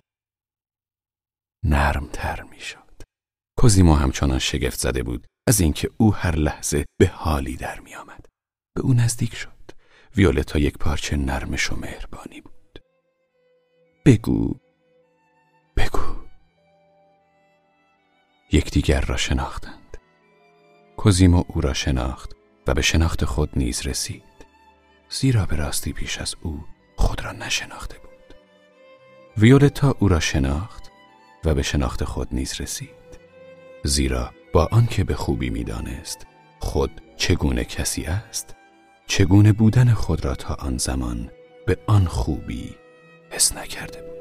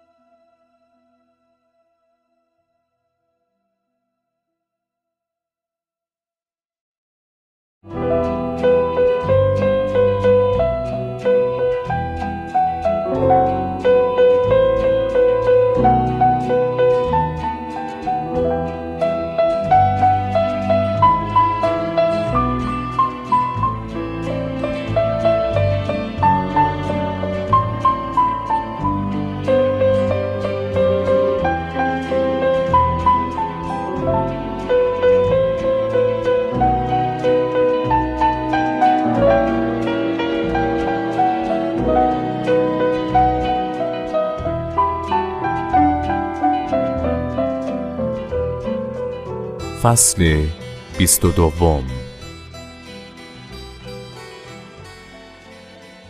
نخستین جایی که زائرانه به دیدارش رفتند درختی بود که بر تنش این نوشته دیده می‌شد.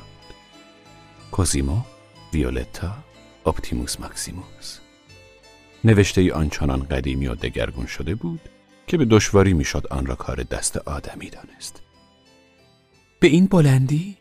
این را کی نوشته؟ کی؟ من وقتی که تو رفتی شوری در دل ویولتا افتاد. نوشته اپتیموس ماکسیموس را نشان داد و پرسید این یعنی چه؟ سگم است. یا بهتر است بگویم سگ تو. همان سگ پاکوتا. تورکار تو.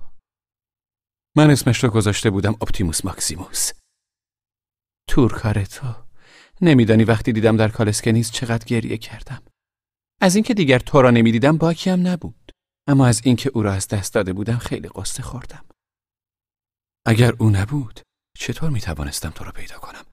بوی تو را شنید و به راه افتاد و تا تو را پیدا نکرد آرام نگرفت. تا دیدمش شناختمش. وقتی به ساختمان شکارگاه رسید دیگر نفسی برایش نمانده بود. همه با دیدنش گفتند این دیگر از کجا سر درآورد. خم شدم و رنگ های پوستش را نگاه کردم و شناختمش. گفتم این که تورکار توست. همان سگی که در بچگی در امبروزا به من داده بودند. کوزیمو میخندید. ویولتا ناگهان چهره در هم کشید و گفت اپتیموس ماکسیموس چه اسم زشتی این اسم را از کجا گیر میآوری کوزیمو اخم کرد اما اپتیموس ماکسیموس سر از پا نمی شناخت. پس از آن همه رنجی که در آن چند روز کشیده بود تا ویولتا را به سوی درخت زبان گنجشکی بکشاند که کوزیمو بالای آن منتظر بود سرانجام خود را شاد و بی غصه حس می کرد. دل پیرانش برای هر دو صاحبش می تپید. در آن چند روز کوشیده بود به هر شکلی ویولتا را به سوی آن درخت ببرد. دامنش را کشیده بود، چیزهایی را دزدید و گریخته بود به این امید که او دنبالش کند. و ویولتا پیاپی می گفت چه کار می‌کنی؟ مرا به کجا می‌کشی؟ دست بردار. چه سگ بازیگوشی شده ای؟ با این همه همان دیدار سگ توانسته بود یاد دوران کودکی و حسرت زندگی گذشته در امبروزا را در دل ویولتا زنده کند. از همین رو بران شد که کاخ دوک را ترک کند و در ویلای قدیمی امبروزا که درختان شگرف داشت بنشیند. و اکنون ویولتا بازگشته بود. کوزیمو حس می کرد که زیباترین فصل زندگیش آغاز می شود. ویولتا همچنین سوار بر اسب سفیدش به هر سو میتاخت و همین که در میان شاخ و برگ ها چشمش به بارون میافتاد از اسب پیاده می‌شد. از تنه خمیده درختی بالا می‌رفت و خود را به میان شاخه ها میرساند. چیزی نگذشت که کما بیش همچون کوزیمو چابک شد و می‌توانست خود را در هر کجا به او برساند. آه ویولتا نمی‌دانم از خوشحالی چه کنم. حاضرم از هر کجا که بگویی بالا بروم. ویولتا زیر لب می‌گفت از من و کوزیمو دیوانه می‌شد. برای ویولتا عشق تکاپوی قهرمانانه بود. در آن شور و لذت با فداکاری و از خودگذشتگی در میامیخت. میبایست که همه مهارت خیش را به کار بگیرد.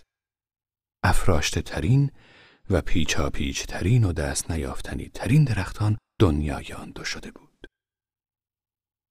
شاخهای بسیار افراشته را به کوزیما نشان می‌داد و فریاد می‌زد. آنجا! با هم به سوی شاخ خیز بر می داشتند و در پایان آن مسابقه بندبازی به هم می رسیدند. گاهی آویخته در میان زمین و هوا یکدیگر را می شناختند. شور و بیتابی عاشقانه ویولتا در شور کوزیمو باستاب میافت و گاهی حتی با آن در میافتاد.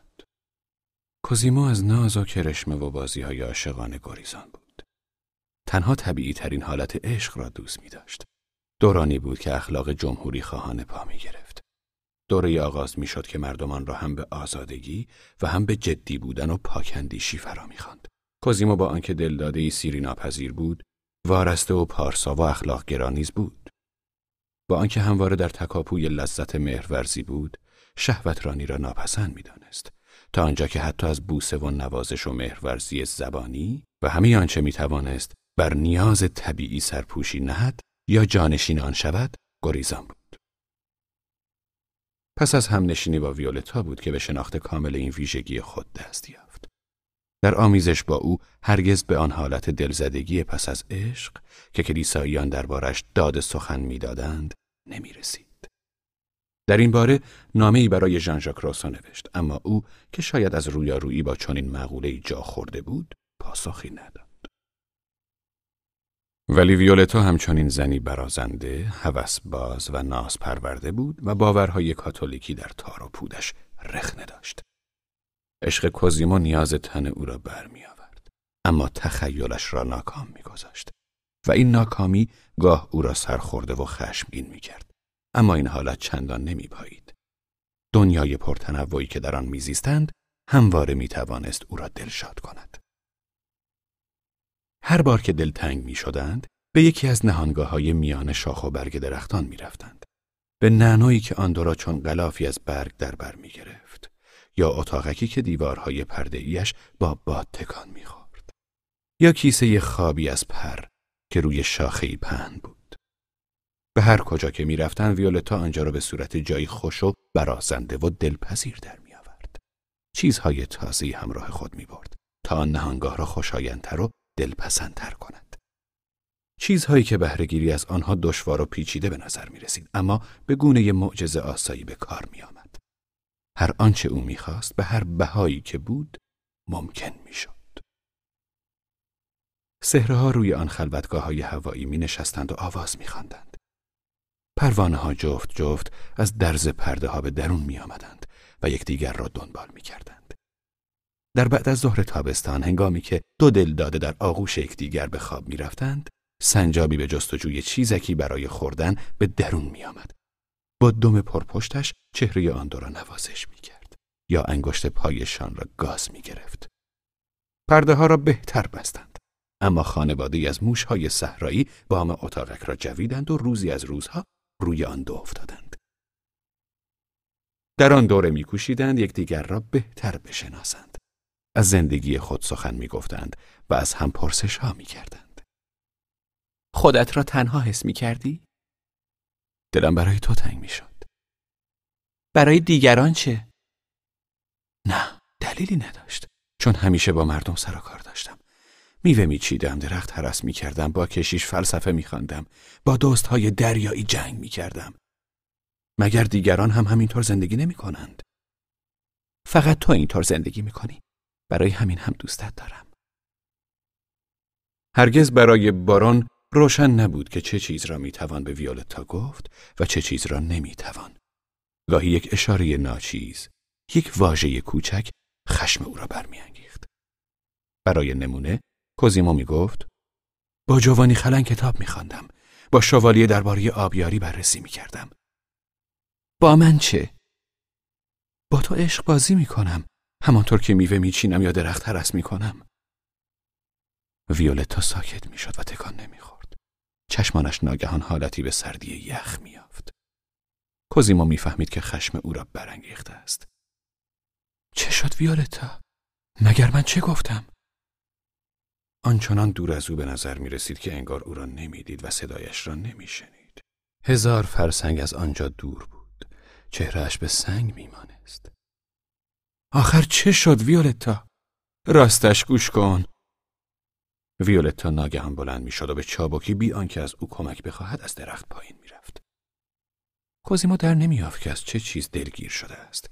نمی‌فهمید یا شاید بهتر می‌دانست که نفهمد تا بتواند بیگناهی خود را بهتر نشان دهد. ویولتا باور کن که سوی تفاهم شده. گوش کن. تا پایین ترین شاخه ها دنبال او می‌رفت.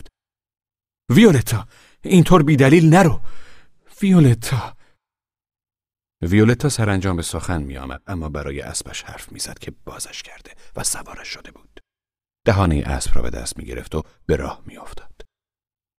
کوزیمو سرگشته از درختی به درخت دیگر می پرید.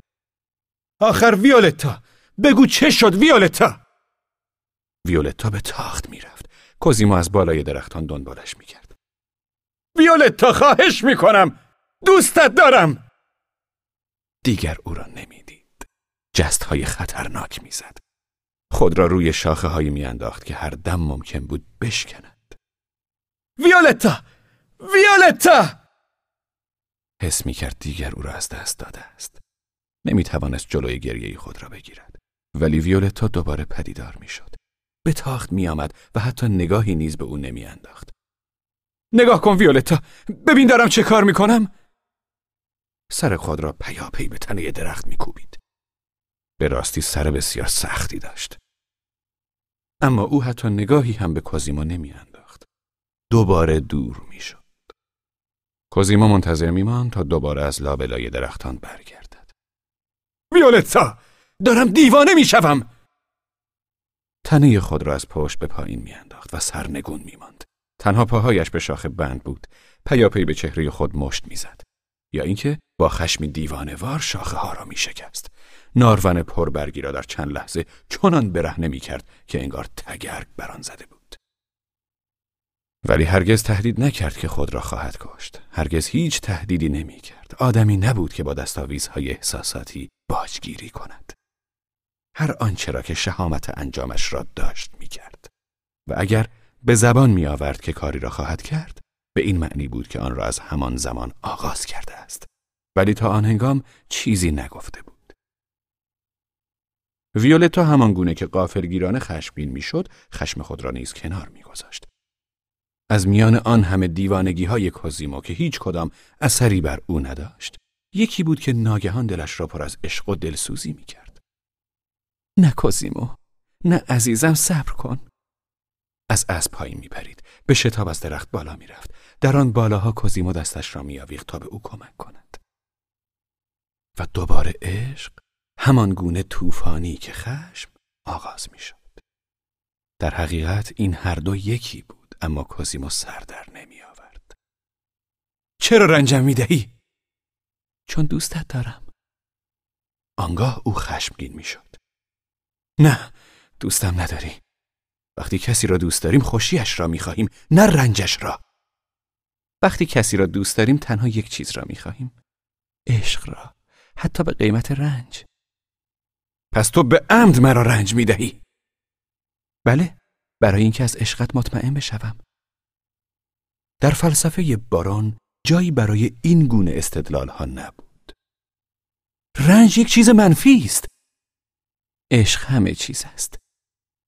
باید همیشه با رنج و درد مبارزه کرد. هیچ چیز جلودار عشق نیست.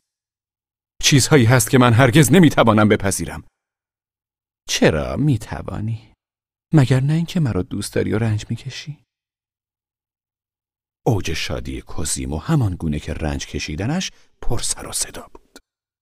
گاهی آنچنان دست خوش شادمانی می‌شد که دلداده خود را رها می کرد. از درختی به درختی می پرید و به آمیزه از همه زبانهایی که می‌دانست فریاد می‌زد. من عاشق زیباترین زن روی زمینم! بیکارها و دریانوردان قدیمی که در باراندازهای امبروزا می پلکیدند به این گونه کارهای او عادت کرده بودند. گهگاه او را می‌دیدند که از بالای بلوط جست و خیز کنان می آمد و آواز بی سر و تهی را به چند زبان به بلندترین صدا می خاند. برای تو برای تو دل دارم به هر کجا به جستجو سر می کشم شب تا سحر هر شب به جامایکا می روم. یا اینکه؟ چمنزاری است در جایی. علفهایش همه زرین. مرا با خود ببر ای دوست که در آنجا بمیرم من. سپس دوباره میان شاخ و برگ ها ناپدید می‌شد. شناختی که از زبانهای باستانی و امروزی داشت چندان ژرف نبود. اما اینقدر بود که بتواند برای بیان شادمانی خود آوازهای چند زبانه بخواند. و هرچه شادیش بیشتر بود آوازش گنگتر و بیمعنیتر می‌شد. یک بار در روز جشن بزرگداشت قدیس پشتیبان امبروزا مردم با پرچم و تاجهای گل در میدانگاه گرد آمده بودند.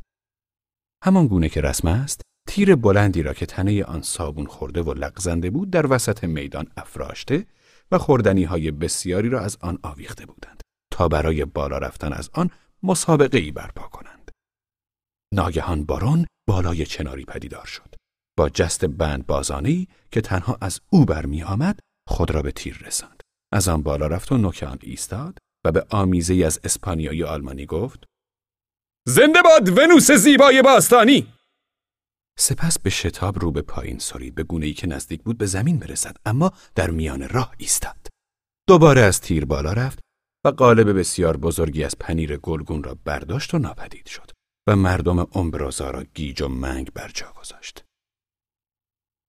هیچ چیز به اندازه این گونه خلبازی های شادمانه او ویولتا را خوش نمی آمد و پاداش این شیرینکاری ها را با عشقی طوفانی می‌داد که به همان اندازه گیج کننده بود.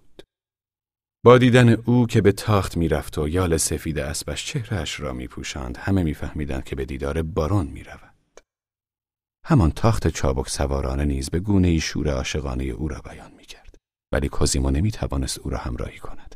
و با آنکه عشق او به سواری را میستود در نهان به او رشک می‌برد و از او دلگیر می‌شد می‌دید که ویولتا بر جهانی بس پهناورتر از جهان او فرمان میراند و در میافت که هرگز نخواهد توانست او را یک پارچه از آن خود کند و در درون مرزهای قلمرو خودش نگه دارد.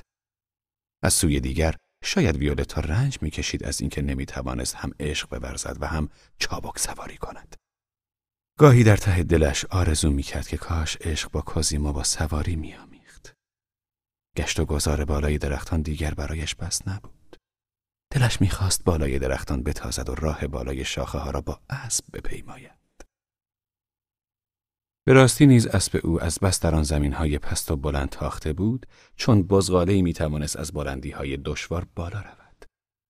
گاه ویولتا او را وامی داشت تا با همه شتاب خود تنه خمیده برخی از درختان از جمله زیتون های پیر را بپیماید.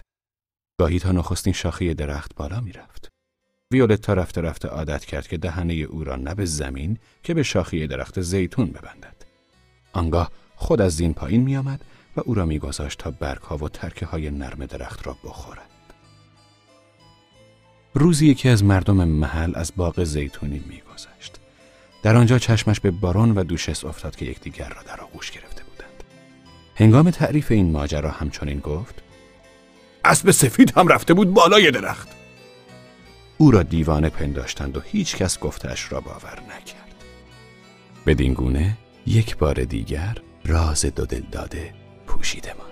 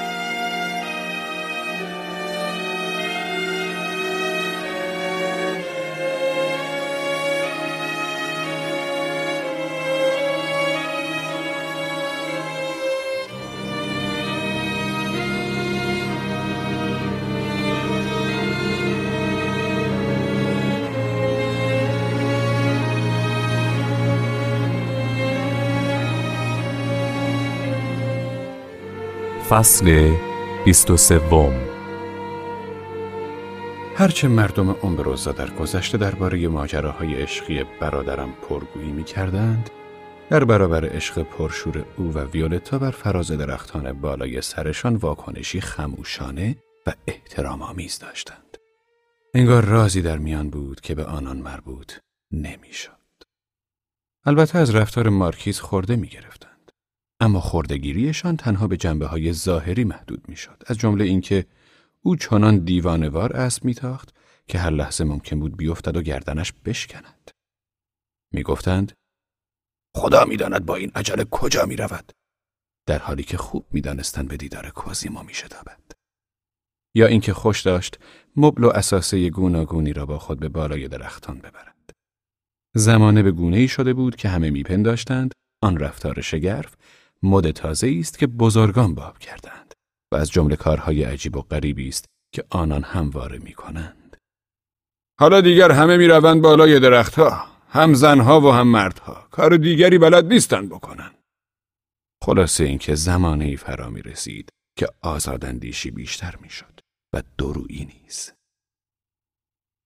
گاه چندین روز می گذشت و باران بالای بلوط میدانگاهی دیده نمی شد.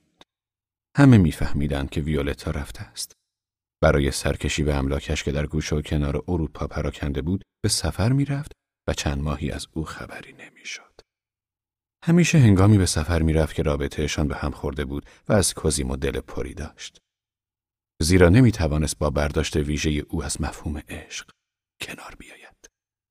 با این همه هیچگاه با آزردگی از هم جدا نمی شدند. پیش از آنکه یکدیگر را ترک کنند با هم آشتی می کردند. ولی این شک همیشه برای کوزیمو به جا می ماند که رفتن ویولتا از دلزدگی است. زیرا او نمی تواند پیش خود نگهش دارد.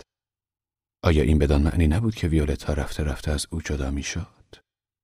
آیا سفر این فرصت را به او نمی‌داد که بیشتر به رابطهشان بیاندیشد و دیگر بر نگردد؟ این فکرها مایه نگرانی کازیمو می‌شد.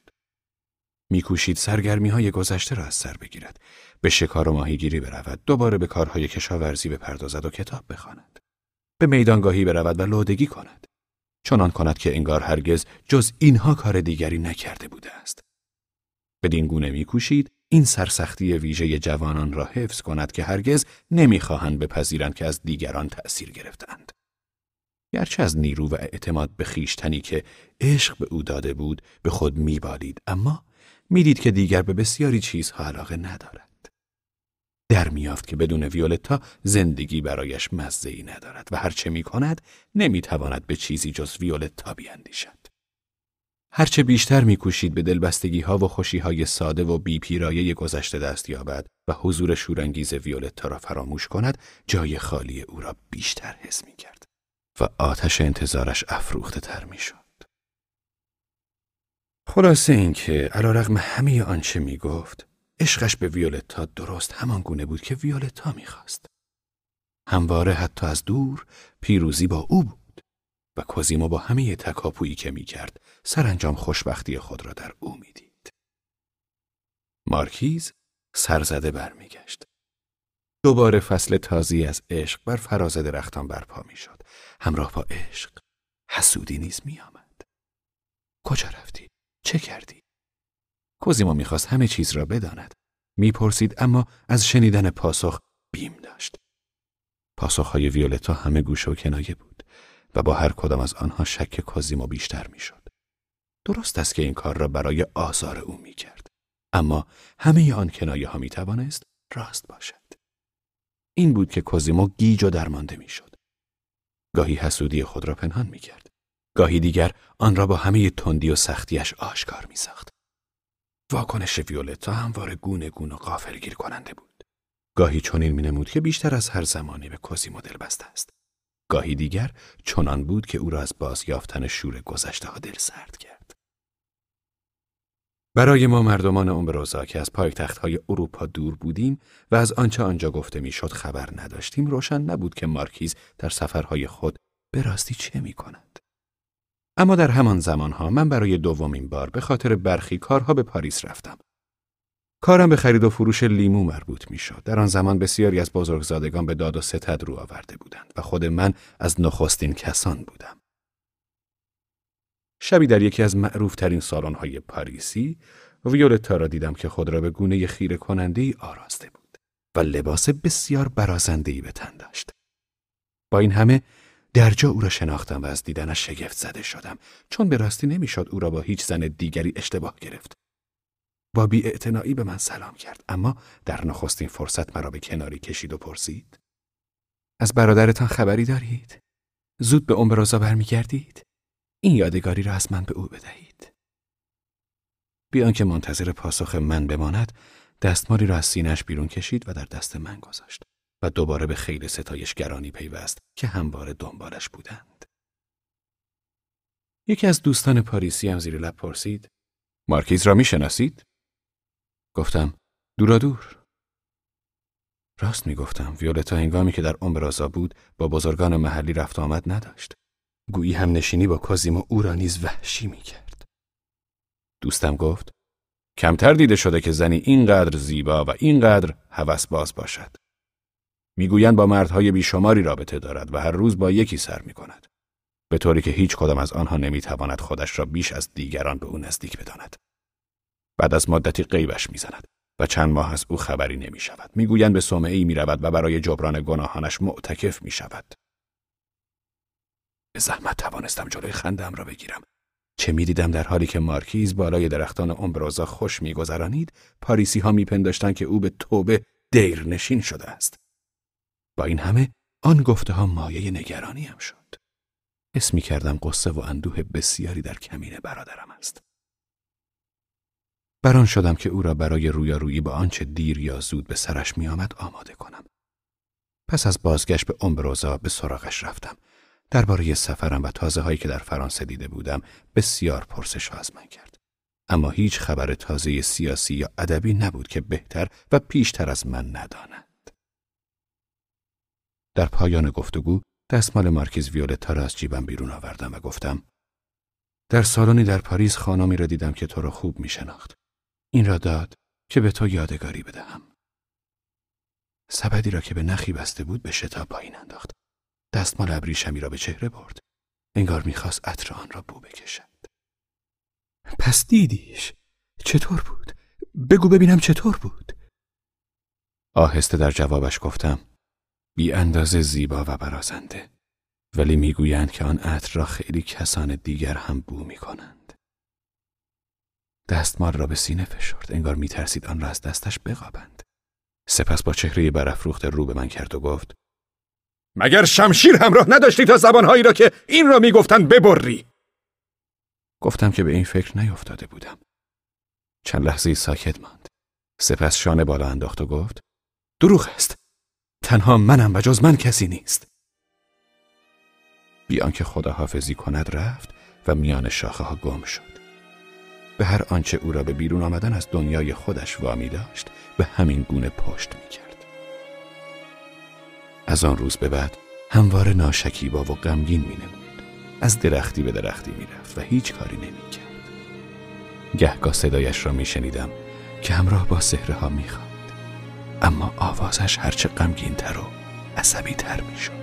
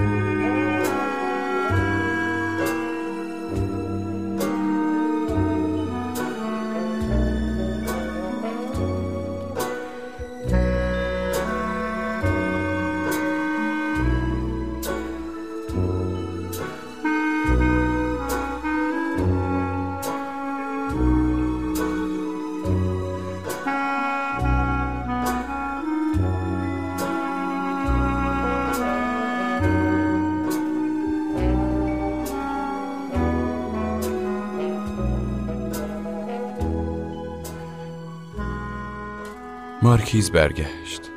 همچون همیشه از حسودی باران لذت می برد او را برمیانگیخت و به ریشخند می گرفت روزهای خوش عشق دوباره از سر گرفته شد. برادرم دوباره شاد شد. ولی مارکیز از هر فرصتی بهره می گرفت تا برداشت تنگ نظرانه باران از عشق را به رخش بکشد منظورت چیست؟ می‌خواهی بگویی که من حسودم؟ حق داری حسود باشی. اما مسئله این است که می‌خواهی به حسودیت جنبه منطقی بدهی. البته با این کارم تأثیرش را بیشتر می‌کنم. بیش از اندازه منطق به کار می‌بری. عشق را به استدلال چه کار؟ برای این است که بیشتر دوستت داشته باشم. قدرت منطق را می شود در هر عملی به کار گرفت و به آن نیروی بیشتری داد. بالای درخت ها زندگی می کنی اما روحیه میرزا بنویس ها را داری. جسورانه ترین کارها را باید با روحیه صاف و ساده انجام داد آنقدر از این گونه جمله های دهان پرکن می گفت که ویولتا از دستش می گریخت. آنگاه سرگشته و دیوانه او را دنبال می کرد. در همان روزها یک ناو جنگی انگلیسی در بندرگاه ما لنگر انداخت. دریا سالار آن میهمانی به افتخار بزرگان امبروزا و افسران کشتی هایی که در بندر پهلو گرفته بودند برپا کرد. مارکیز نیز به آن میهمانی رفت و بدبختی های تازه‌ای برای کوسیمو آغاز شد. دو افسر دلباخته مارکیز شدند و پیاپی به خشکی می آمدند و گرد ویولتا می تا دل او را به دست آورند. هر دو درجه ناوبانی داشتند و یکی در کشتی انگلیسی و دیگری در ناوگان ناپل خدمت می کرد. دو اسب کهر کرایه کرده بودند و پیاپی به خانه مارکیز سر می زدند. هر بار که یکدیگر را می‌دیدند افسر ناپلی چنان چشم قره می‌رفت که انگار می‌خواست آن دیگری را تکه تکه کند و افسر انگلیسی از لای پلک های نیمه بستش نگاهی به آختگی نوک شمشیر به او میانداخت. ویولتا چه می‌کرد؟ سراسر صبح را در خانه میماند و کنار پنجره مینشست. حال زن تازه بیوه شده ای را داشت که گویی نمی‌خواهد از دوره سوگواری بیرون بیاید. کوزیمو داشت دیوانه می‌شد. نه او را بالای شاخه ها کنار خود می‌دید و نه آوای تاخت اسب سفیدش را میشنید. سرانجام رفت و بر شاخهای در برابر ایوان خانه ویولتا نشست و همه مدت کارش این بود که ویولتا و دو افسر را بپاید. در این فکر بود که نیرنگی بزند تا دو رقیب هرچه زودتر به کشتی های خود برگردند. اما با دیدن اینکه ویولتا به هر دوی آنها به یک اندازه روی خوش نشان می‌دهد امیدوار شد که شاید بخواهد هر دوی آنها و نیز خود او را به بازی بگیرد. با این همه همچنان آنان را زیر نظر داشت تا با دیدن نخستین نشانه گرایش ویولتا به یکی از دو افسر دست به کار شود. روزی از روزها افسر انگلیسی از راه رسید. ویولتا کنار پنجره بود. به هم لبخند زدند. مارکیز کاغذی را پایین انداخت. افسر آن را در هوا گرفت. خواند، سرخ شد و سرخم کرد و به اسب خود مهمیز زد و رفت. با هم قرار گذاشته بودند. پس به افسر انگلیسی بیشتر گرایش داشت. کوزیمو با خود پیمان بست که نگذارد افسر آن روز را آسوده به شب برساند. سپس افسر ناپلی آمد. ویولتا باز کاغذی را پایین انداخت. افسر آن را خواند و به لب برد و بوسید. پس خود را برنده می‌دانست؟ آن دیگری چه می‌شد؟ کوزیمو باید با کدام یک از آن دو در میافتاد؟ بیشک ویولتا تنها با یکیشان قرار گذاشته بود و همان گونه که عادت داشت دیگری را به بازی گرفته بود. یا شاید می‌خواست هر دوشان را به بازی بگیرد. کوزیمو حدس می‌زد که جای قرارشان ساختمان کلاهفرنگی دور افتاده ته باغ باشد. ویولتا تازه بازسازیش کرده و در آن اساسه گذاشته بود. خود همان ساختمان مایه رشک کوزیمو بود. دیگر آن زمان گذشته بود که ویولتا بالای شاخه ها را با مبل و پرده می آراست. اکنون به جاهایی می پرداخت که پای کوزیمو نمی توانست به آنها برسد. برادرم با خود گفت آنجا را زیر نظر می گیرم. اگر با یکی از افسرها قرار گذاشته باشد جز آنجا جای دیگری نمی تواند باشد. رفت و در میان شاخ و برگ پرپشت یک شاه بلوط هندی جا گرفت. اندکی پیش از غروب صدای تاخت اسبی شنیده شد. افسر ناپلی از راه رسید. کوزیمو بران شد که خشم او را برانگیزد. با لوله بلندی که همراه داشت، گلوله از سرگین سنجاب را به سوی او پرتاب کرد که به گردنش خورد. افسر بر جا جهید و نگاهی به پیرامون خود انداخت.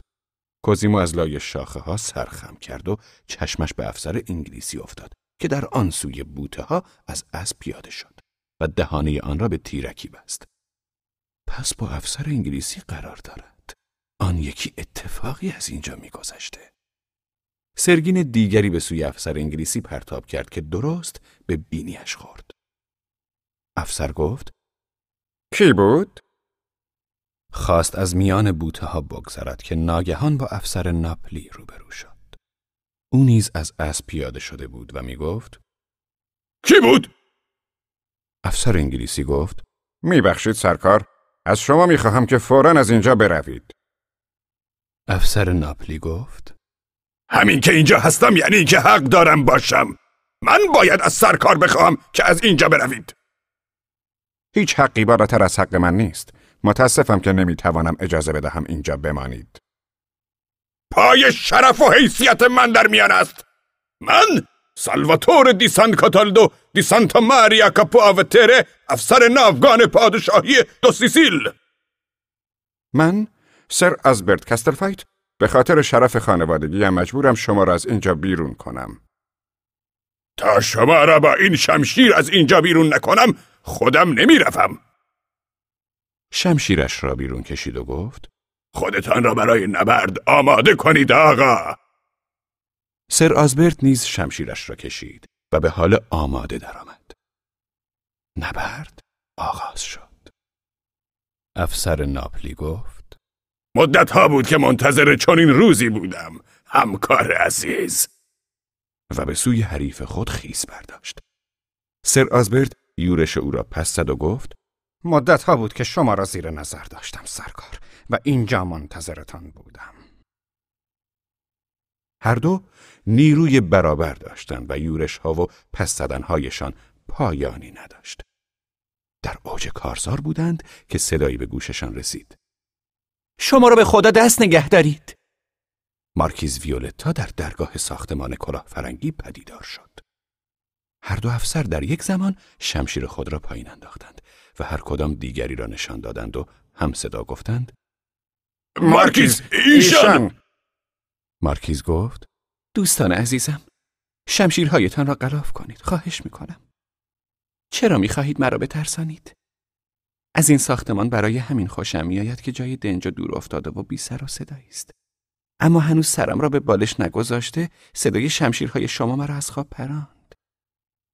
افسر انگلیسی گفت ولی بانوی من مگر شما نبودید که مرا به اینجا دعوت کردید؟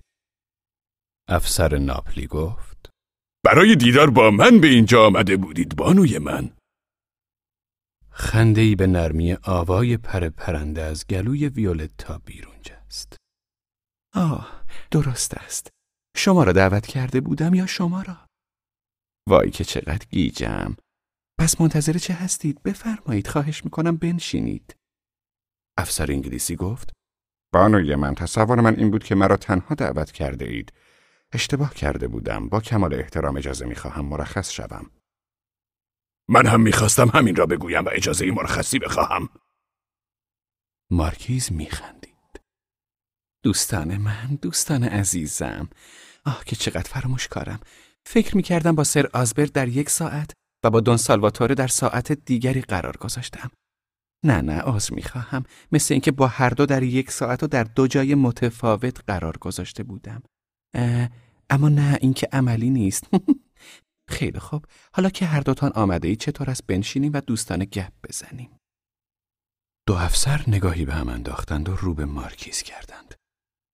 آیا درست فهمیده ایم که تنها به این خاطر به ما توجه نشان دادید که بتوانید بهتر مسخره امان کنید؟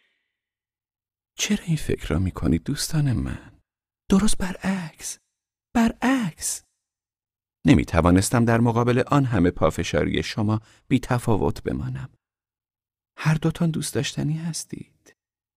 اگر برای زندگی سر آسبرت را انتخاب می کردم، شور و گرمی دون سالواتور را از دست می دادم. سر آسبرت عزیز، آیا باید به دون سالواتور قناعت می کردم و از شما چشم می پوشیدم؟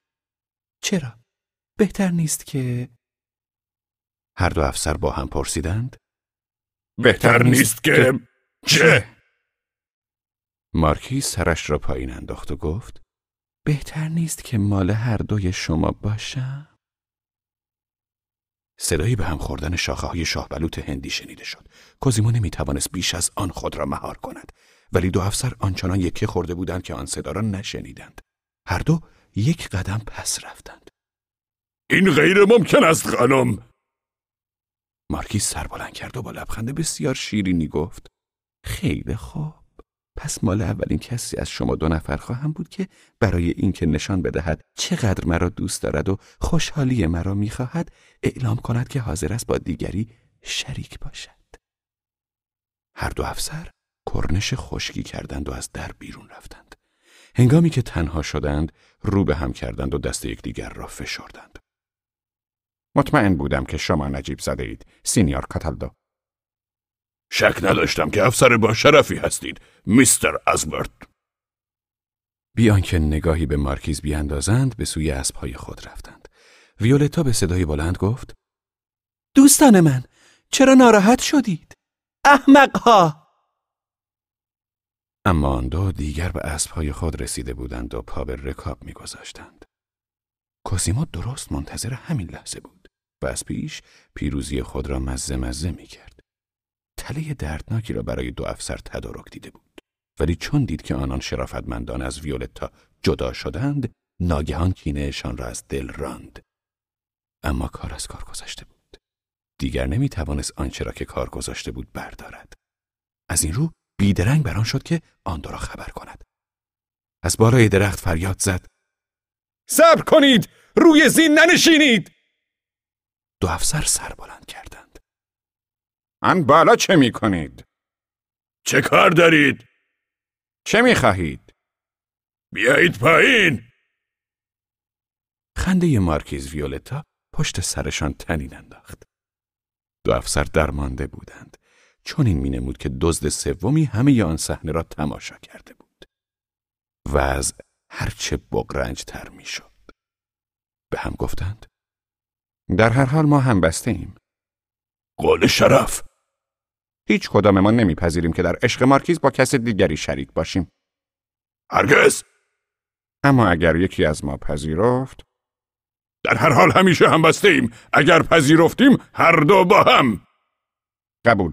پس برویم. با شنیدن این گفتگوی تازه کوزیما از دلسوزی برای آنان پشیمان شد. گفت هرچه باد. آباد و به میان شاخ و برگ رفت. دو افسر روی زین نشستند. کوزیمو با خود گفت الان جیغ می‌کشند. دلش خواست گوشهایش را با دست بپوشاند. صدای نعره دو افسر بلند شد. زیر زین پوش هر کدام از اسبها یک جوجه تیغی پنهان بود. آه خیانت! همچنان که نعره میکشیدند و به خود میپیچیدند از اسب پایین جستند نخست بران بودند که به سراغ مارکیز بروند ولی او هم مانند آنان از آن رویداد به خشم آمده بود.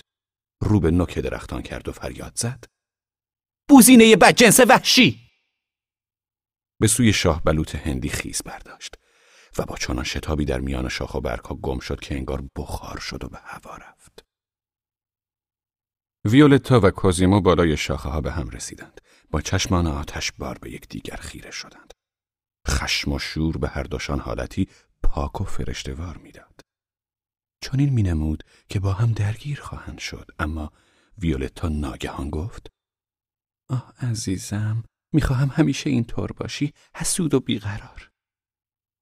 بازویش را در گردن کازیمو انداخت. یکدیگر را در آغوش گرفتند و کازیمو برای یک لحظه همه چیز را فراموش کرد. سپس ویولتا خود را پس کشید. چهرش را از چهره کوزیمو دور کرد و گفت اما آنها هم خیلی مرا دوست دارند میدانی؟ حاضرن مرا بین خودشان تقسیم کنند. کم مانده بود که کوزیمو خود را روی او بیاندازد. بلند شد و روی شاخه ایستاد. چند برگی را به دندان گزید. سر خود را به تنه درخت کوبید و گفت ارزش یک پشه را هم ندارند. ویولتا باز از او دور شد. چهرش به حالت سنگ درآمد. گفت خیلی چیزها باید از آنها یاد بگیری. پشت کرد و به شتاب از درخت پایین رفت. دو دلدادی او درگیری خود را از یاد برده بودند و سرگرم کندن تیغهای جوجه تیغی از تن یکدیگر بودند. ویولتا گفت: زود باشید. سوار کالسکه من بشوید. به پشت ساختمان رفتند و کالسکه به راه افتاد. کوزیمو بالای همان درخت چهره خود را با دو دست پوشاند. دوره ای از رنج و پریشانی برای کازیما و نیز برای دو افسر آغاز شد. ولی آیا برای ویولتا دوره خوشی بود؟ گمان من این است که او تنها برای آزار خود دیگران را آزار می‌داد. دو افسر در همه جا پای پنجره ویولتا در خانه او در مهمانخانه همواره با هم بودند و از هم جدا نمی شدند. ویولتا به هر دوشان روی خوش نشان می‌داد و پیاپی می‌خواست که با کار تازه عشق خود را به او نشان بدهند و آن دو همواره آماده بودند. کارشان به جایی رسیده بود که میپذیرفتند در عشق او با هم و حتی با کسان دیگر شریک باشند. و از آنجا که به به سازش و تمکین افتاده بودند، دیگر هیچ چیز جلودارشان نبود. همه انگیزهشان این بود که سرانجام دل او را به دست آورند تا به قولی که داده بود وفا کند و در همان حال به خاطر سوگندی که با هم خورده بودند هم بسته بودند. هم از حسودی میمردند و هم از این آرزو که سرانجام پیروز شوند و از آنجا که خود نمی‌دانستند به چه ورطه‌ای افتاده اند رنج بسیار میکشیدند. هر بار که میپذیرفتند کار تازه‌ای بکنند، ویولتا سوار اسب خود می‌شد و می‌رفت تا این را به کوزیمو بگوید. با دیدن او که غمزده بالای شاخهای کس کرده بود فریاد می‌زد. میدانی افسر انگلیسی حاضر شده فلان کار را به خاطر من بکند. افسر ناپلی هم همینطور. کوزیمو چیزی نمی گفت. ویولتا می گفت عشق مطلق یعنی همین. کوزیمو فریاد می‌زد. خریت مطلق یعنی همین. همه اتان گم شوید. و در میان شاخ و برگ ها ناپدید می شد. عشقشان دیگر به صورت این رابطه سنگ دلانه در آمده بود. ناو انگلیسی لنگر برچید.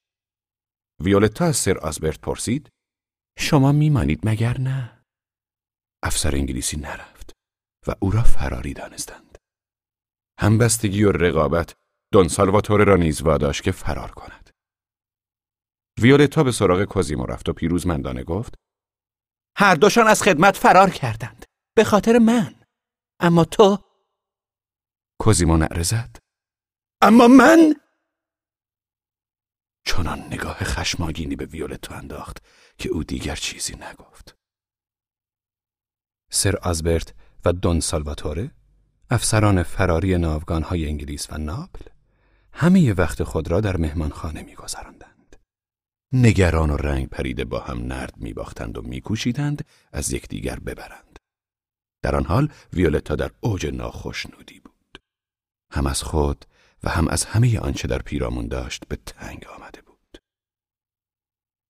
روزی سوار بر اسب شد و به جنگل رفت. کوزیمو بالای مازویی نشسته بود. ویولتا در چمنزار زیر درخت ایستاد. دیگر به تنگ آمدم. از آن دوتا؟ از همه اتان. آها؟ هر دوشان نشان دادند که دوستم دارند. کوزیمو توفی انداخت. اما این برایم کافی نیست. کوزیمو به او خیره شد و او گفت فکر نمی کنی که عشق باید به معنی از خودگذشتگی مطلق باشد؟ یعنی اینکه آدم باید خودش را به حساب نیاورد؟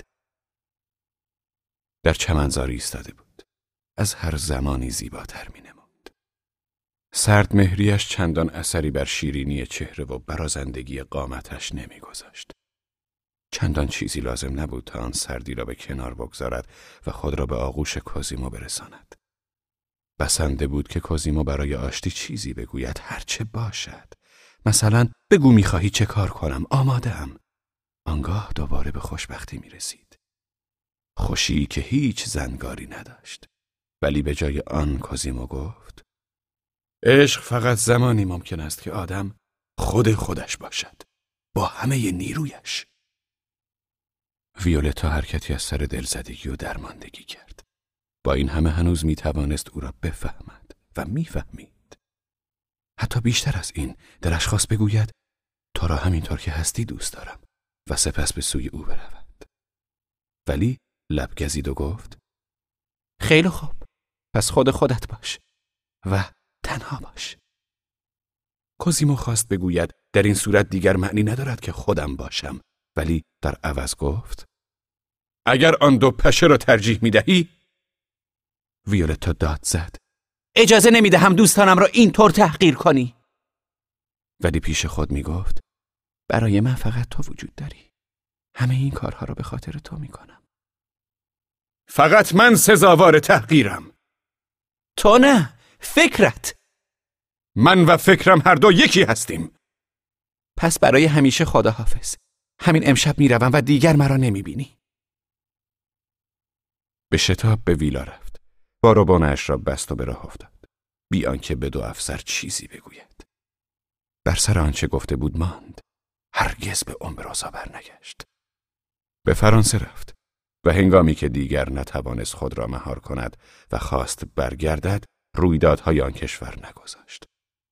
انقلاب و سپس جنگ شد. مارکیز که از نزدیکان لافایت شده بود و رفته رفته به آن رویدادها علاقه نشان می‌داد به بلژیک و سپس انگلیس رفت. در چند سالی که جنگ های ناپل اونی به درازا کشید در لندن مهالود به سر می برد و دلش هوای درختان امبرازا را داشت. سپس همسر یک لرد انگلیسی شد که با کمپانی هند شرقی کار می کرد و در کلکت ماندگار شد. از ایوان خانهش جنگل ها را تماشا می کرد و درختانی را که از درختان باغ دوران کودکیش نیز شگرفتر بود. و هر لحظه چنین میپنداشت که کوزیمو را می‌بیند که از لابلای شاخ و برگ ها پیش میآید. اما آنچه به چشمش میآمد پیکره پلنگ یا میمونی بیش نبود. سر آزبرت کستلفایت و سالواتور دی سان کاتالدو برای همیشه هم بسته ماندند. با هم به ماجراجویی رفتند. سر از قمارخانه های ونیز مدرسه علوم دینی گوتینگن و دربار کاترین دوم در سن پترزبورگ درآوردند و دیگر خبری از ایشان نشد. کوزیمو زمان درازی بالای درختان پرسه می‌زد. ژنده پوش شده بود و پیاپی گریه می‌کرد و لب به خوراک نمی‌زد. چون نوزادان به صدای بلند گریه می‌کرد. پرندگانی که پیشترها با دیدن آن شکارگر خطا ناپذیر میگریختند اکنون به او نزدیک می شدند و روی همان درختی که او بود می نشستند. یا از بالای سرش می پریدند. گنجشک ها و سهره ها و قمری ها و باسترک ها و چلچله ها و فاخته ها آوازشان را می خواندند. سنجاب ها و خزه ها و موش های صحرایی از جرفای لانه هایشان بیرون می آمدند و با آنها هم آوا می شدند. و بدین گونه هر کجا که برادرم می‌رفت انبوهی از ناله همراهش بود. سپس دچار خشم ویرانگری شد. برگهای درختان را از سر تا به زیر می‌کند و آنها را چون درختان زمستانی لخت می‌کرد. سپس به جان ترکه ها و شاخه های نازک میافتاد. آنگاه با چاقوی خود پوسته درخت را می‌کند و سفیدی تن آن را نمایان می‌کرد. پس از یورش او درختان چنان حالت زخمی داشتند که با دیدنشان پشت آدم میلرزید. آن همه خشمش هیچ نشانی از کینه به ویولتا نداشت بلکه بیانگر پشیمانیش بود از اینکه او را از دست داده بود. نتوانسته بود نگهش دارد. با غرور نابجا و ابلهانه خود او را رنجانده بود. زیرا تازه در میافت که ویولتا همواره به او وفادار مانده. آن دو مرد دیگر را برای همین به دنبال خود می‌کشید که نشان دهد تنها کوزیمو را معشوق خود می‌داند. همه آن بیتابی ها و هوس بازی ها نشان دهنده اتش سیری ناپذیرش به دامن زدن به عشق خودشان بود. عشقی که در اوج خود بود اما ویولتا نمی‌خواست به آن اعتراف کند. ولی کوزیمو از این همه چیزی در نیافته و او را رنجانده وازده است داده. چند هفته ای را تنها تر از همیشه در جنگل به سر برد. ویولتا اپتیموس ماکسیموس را نیز با خود برده بود. هنگامی که به امبروزا برگشت بسیار دگرگون می دیگر خود من هم شکی نداشتم که برادرم دیوانه شده است.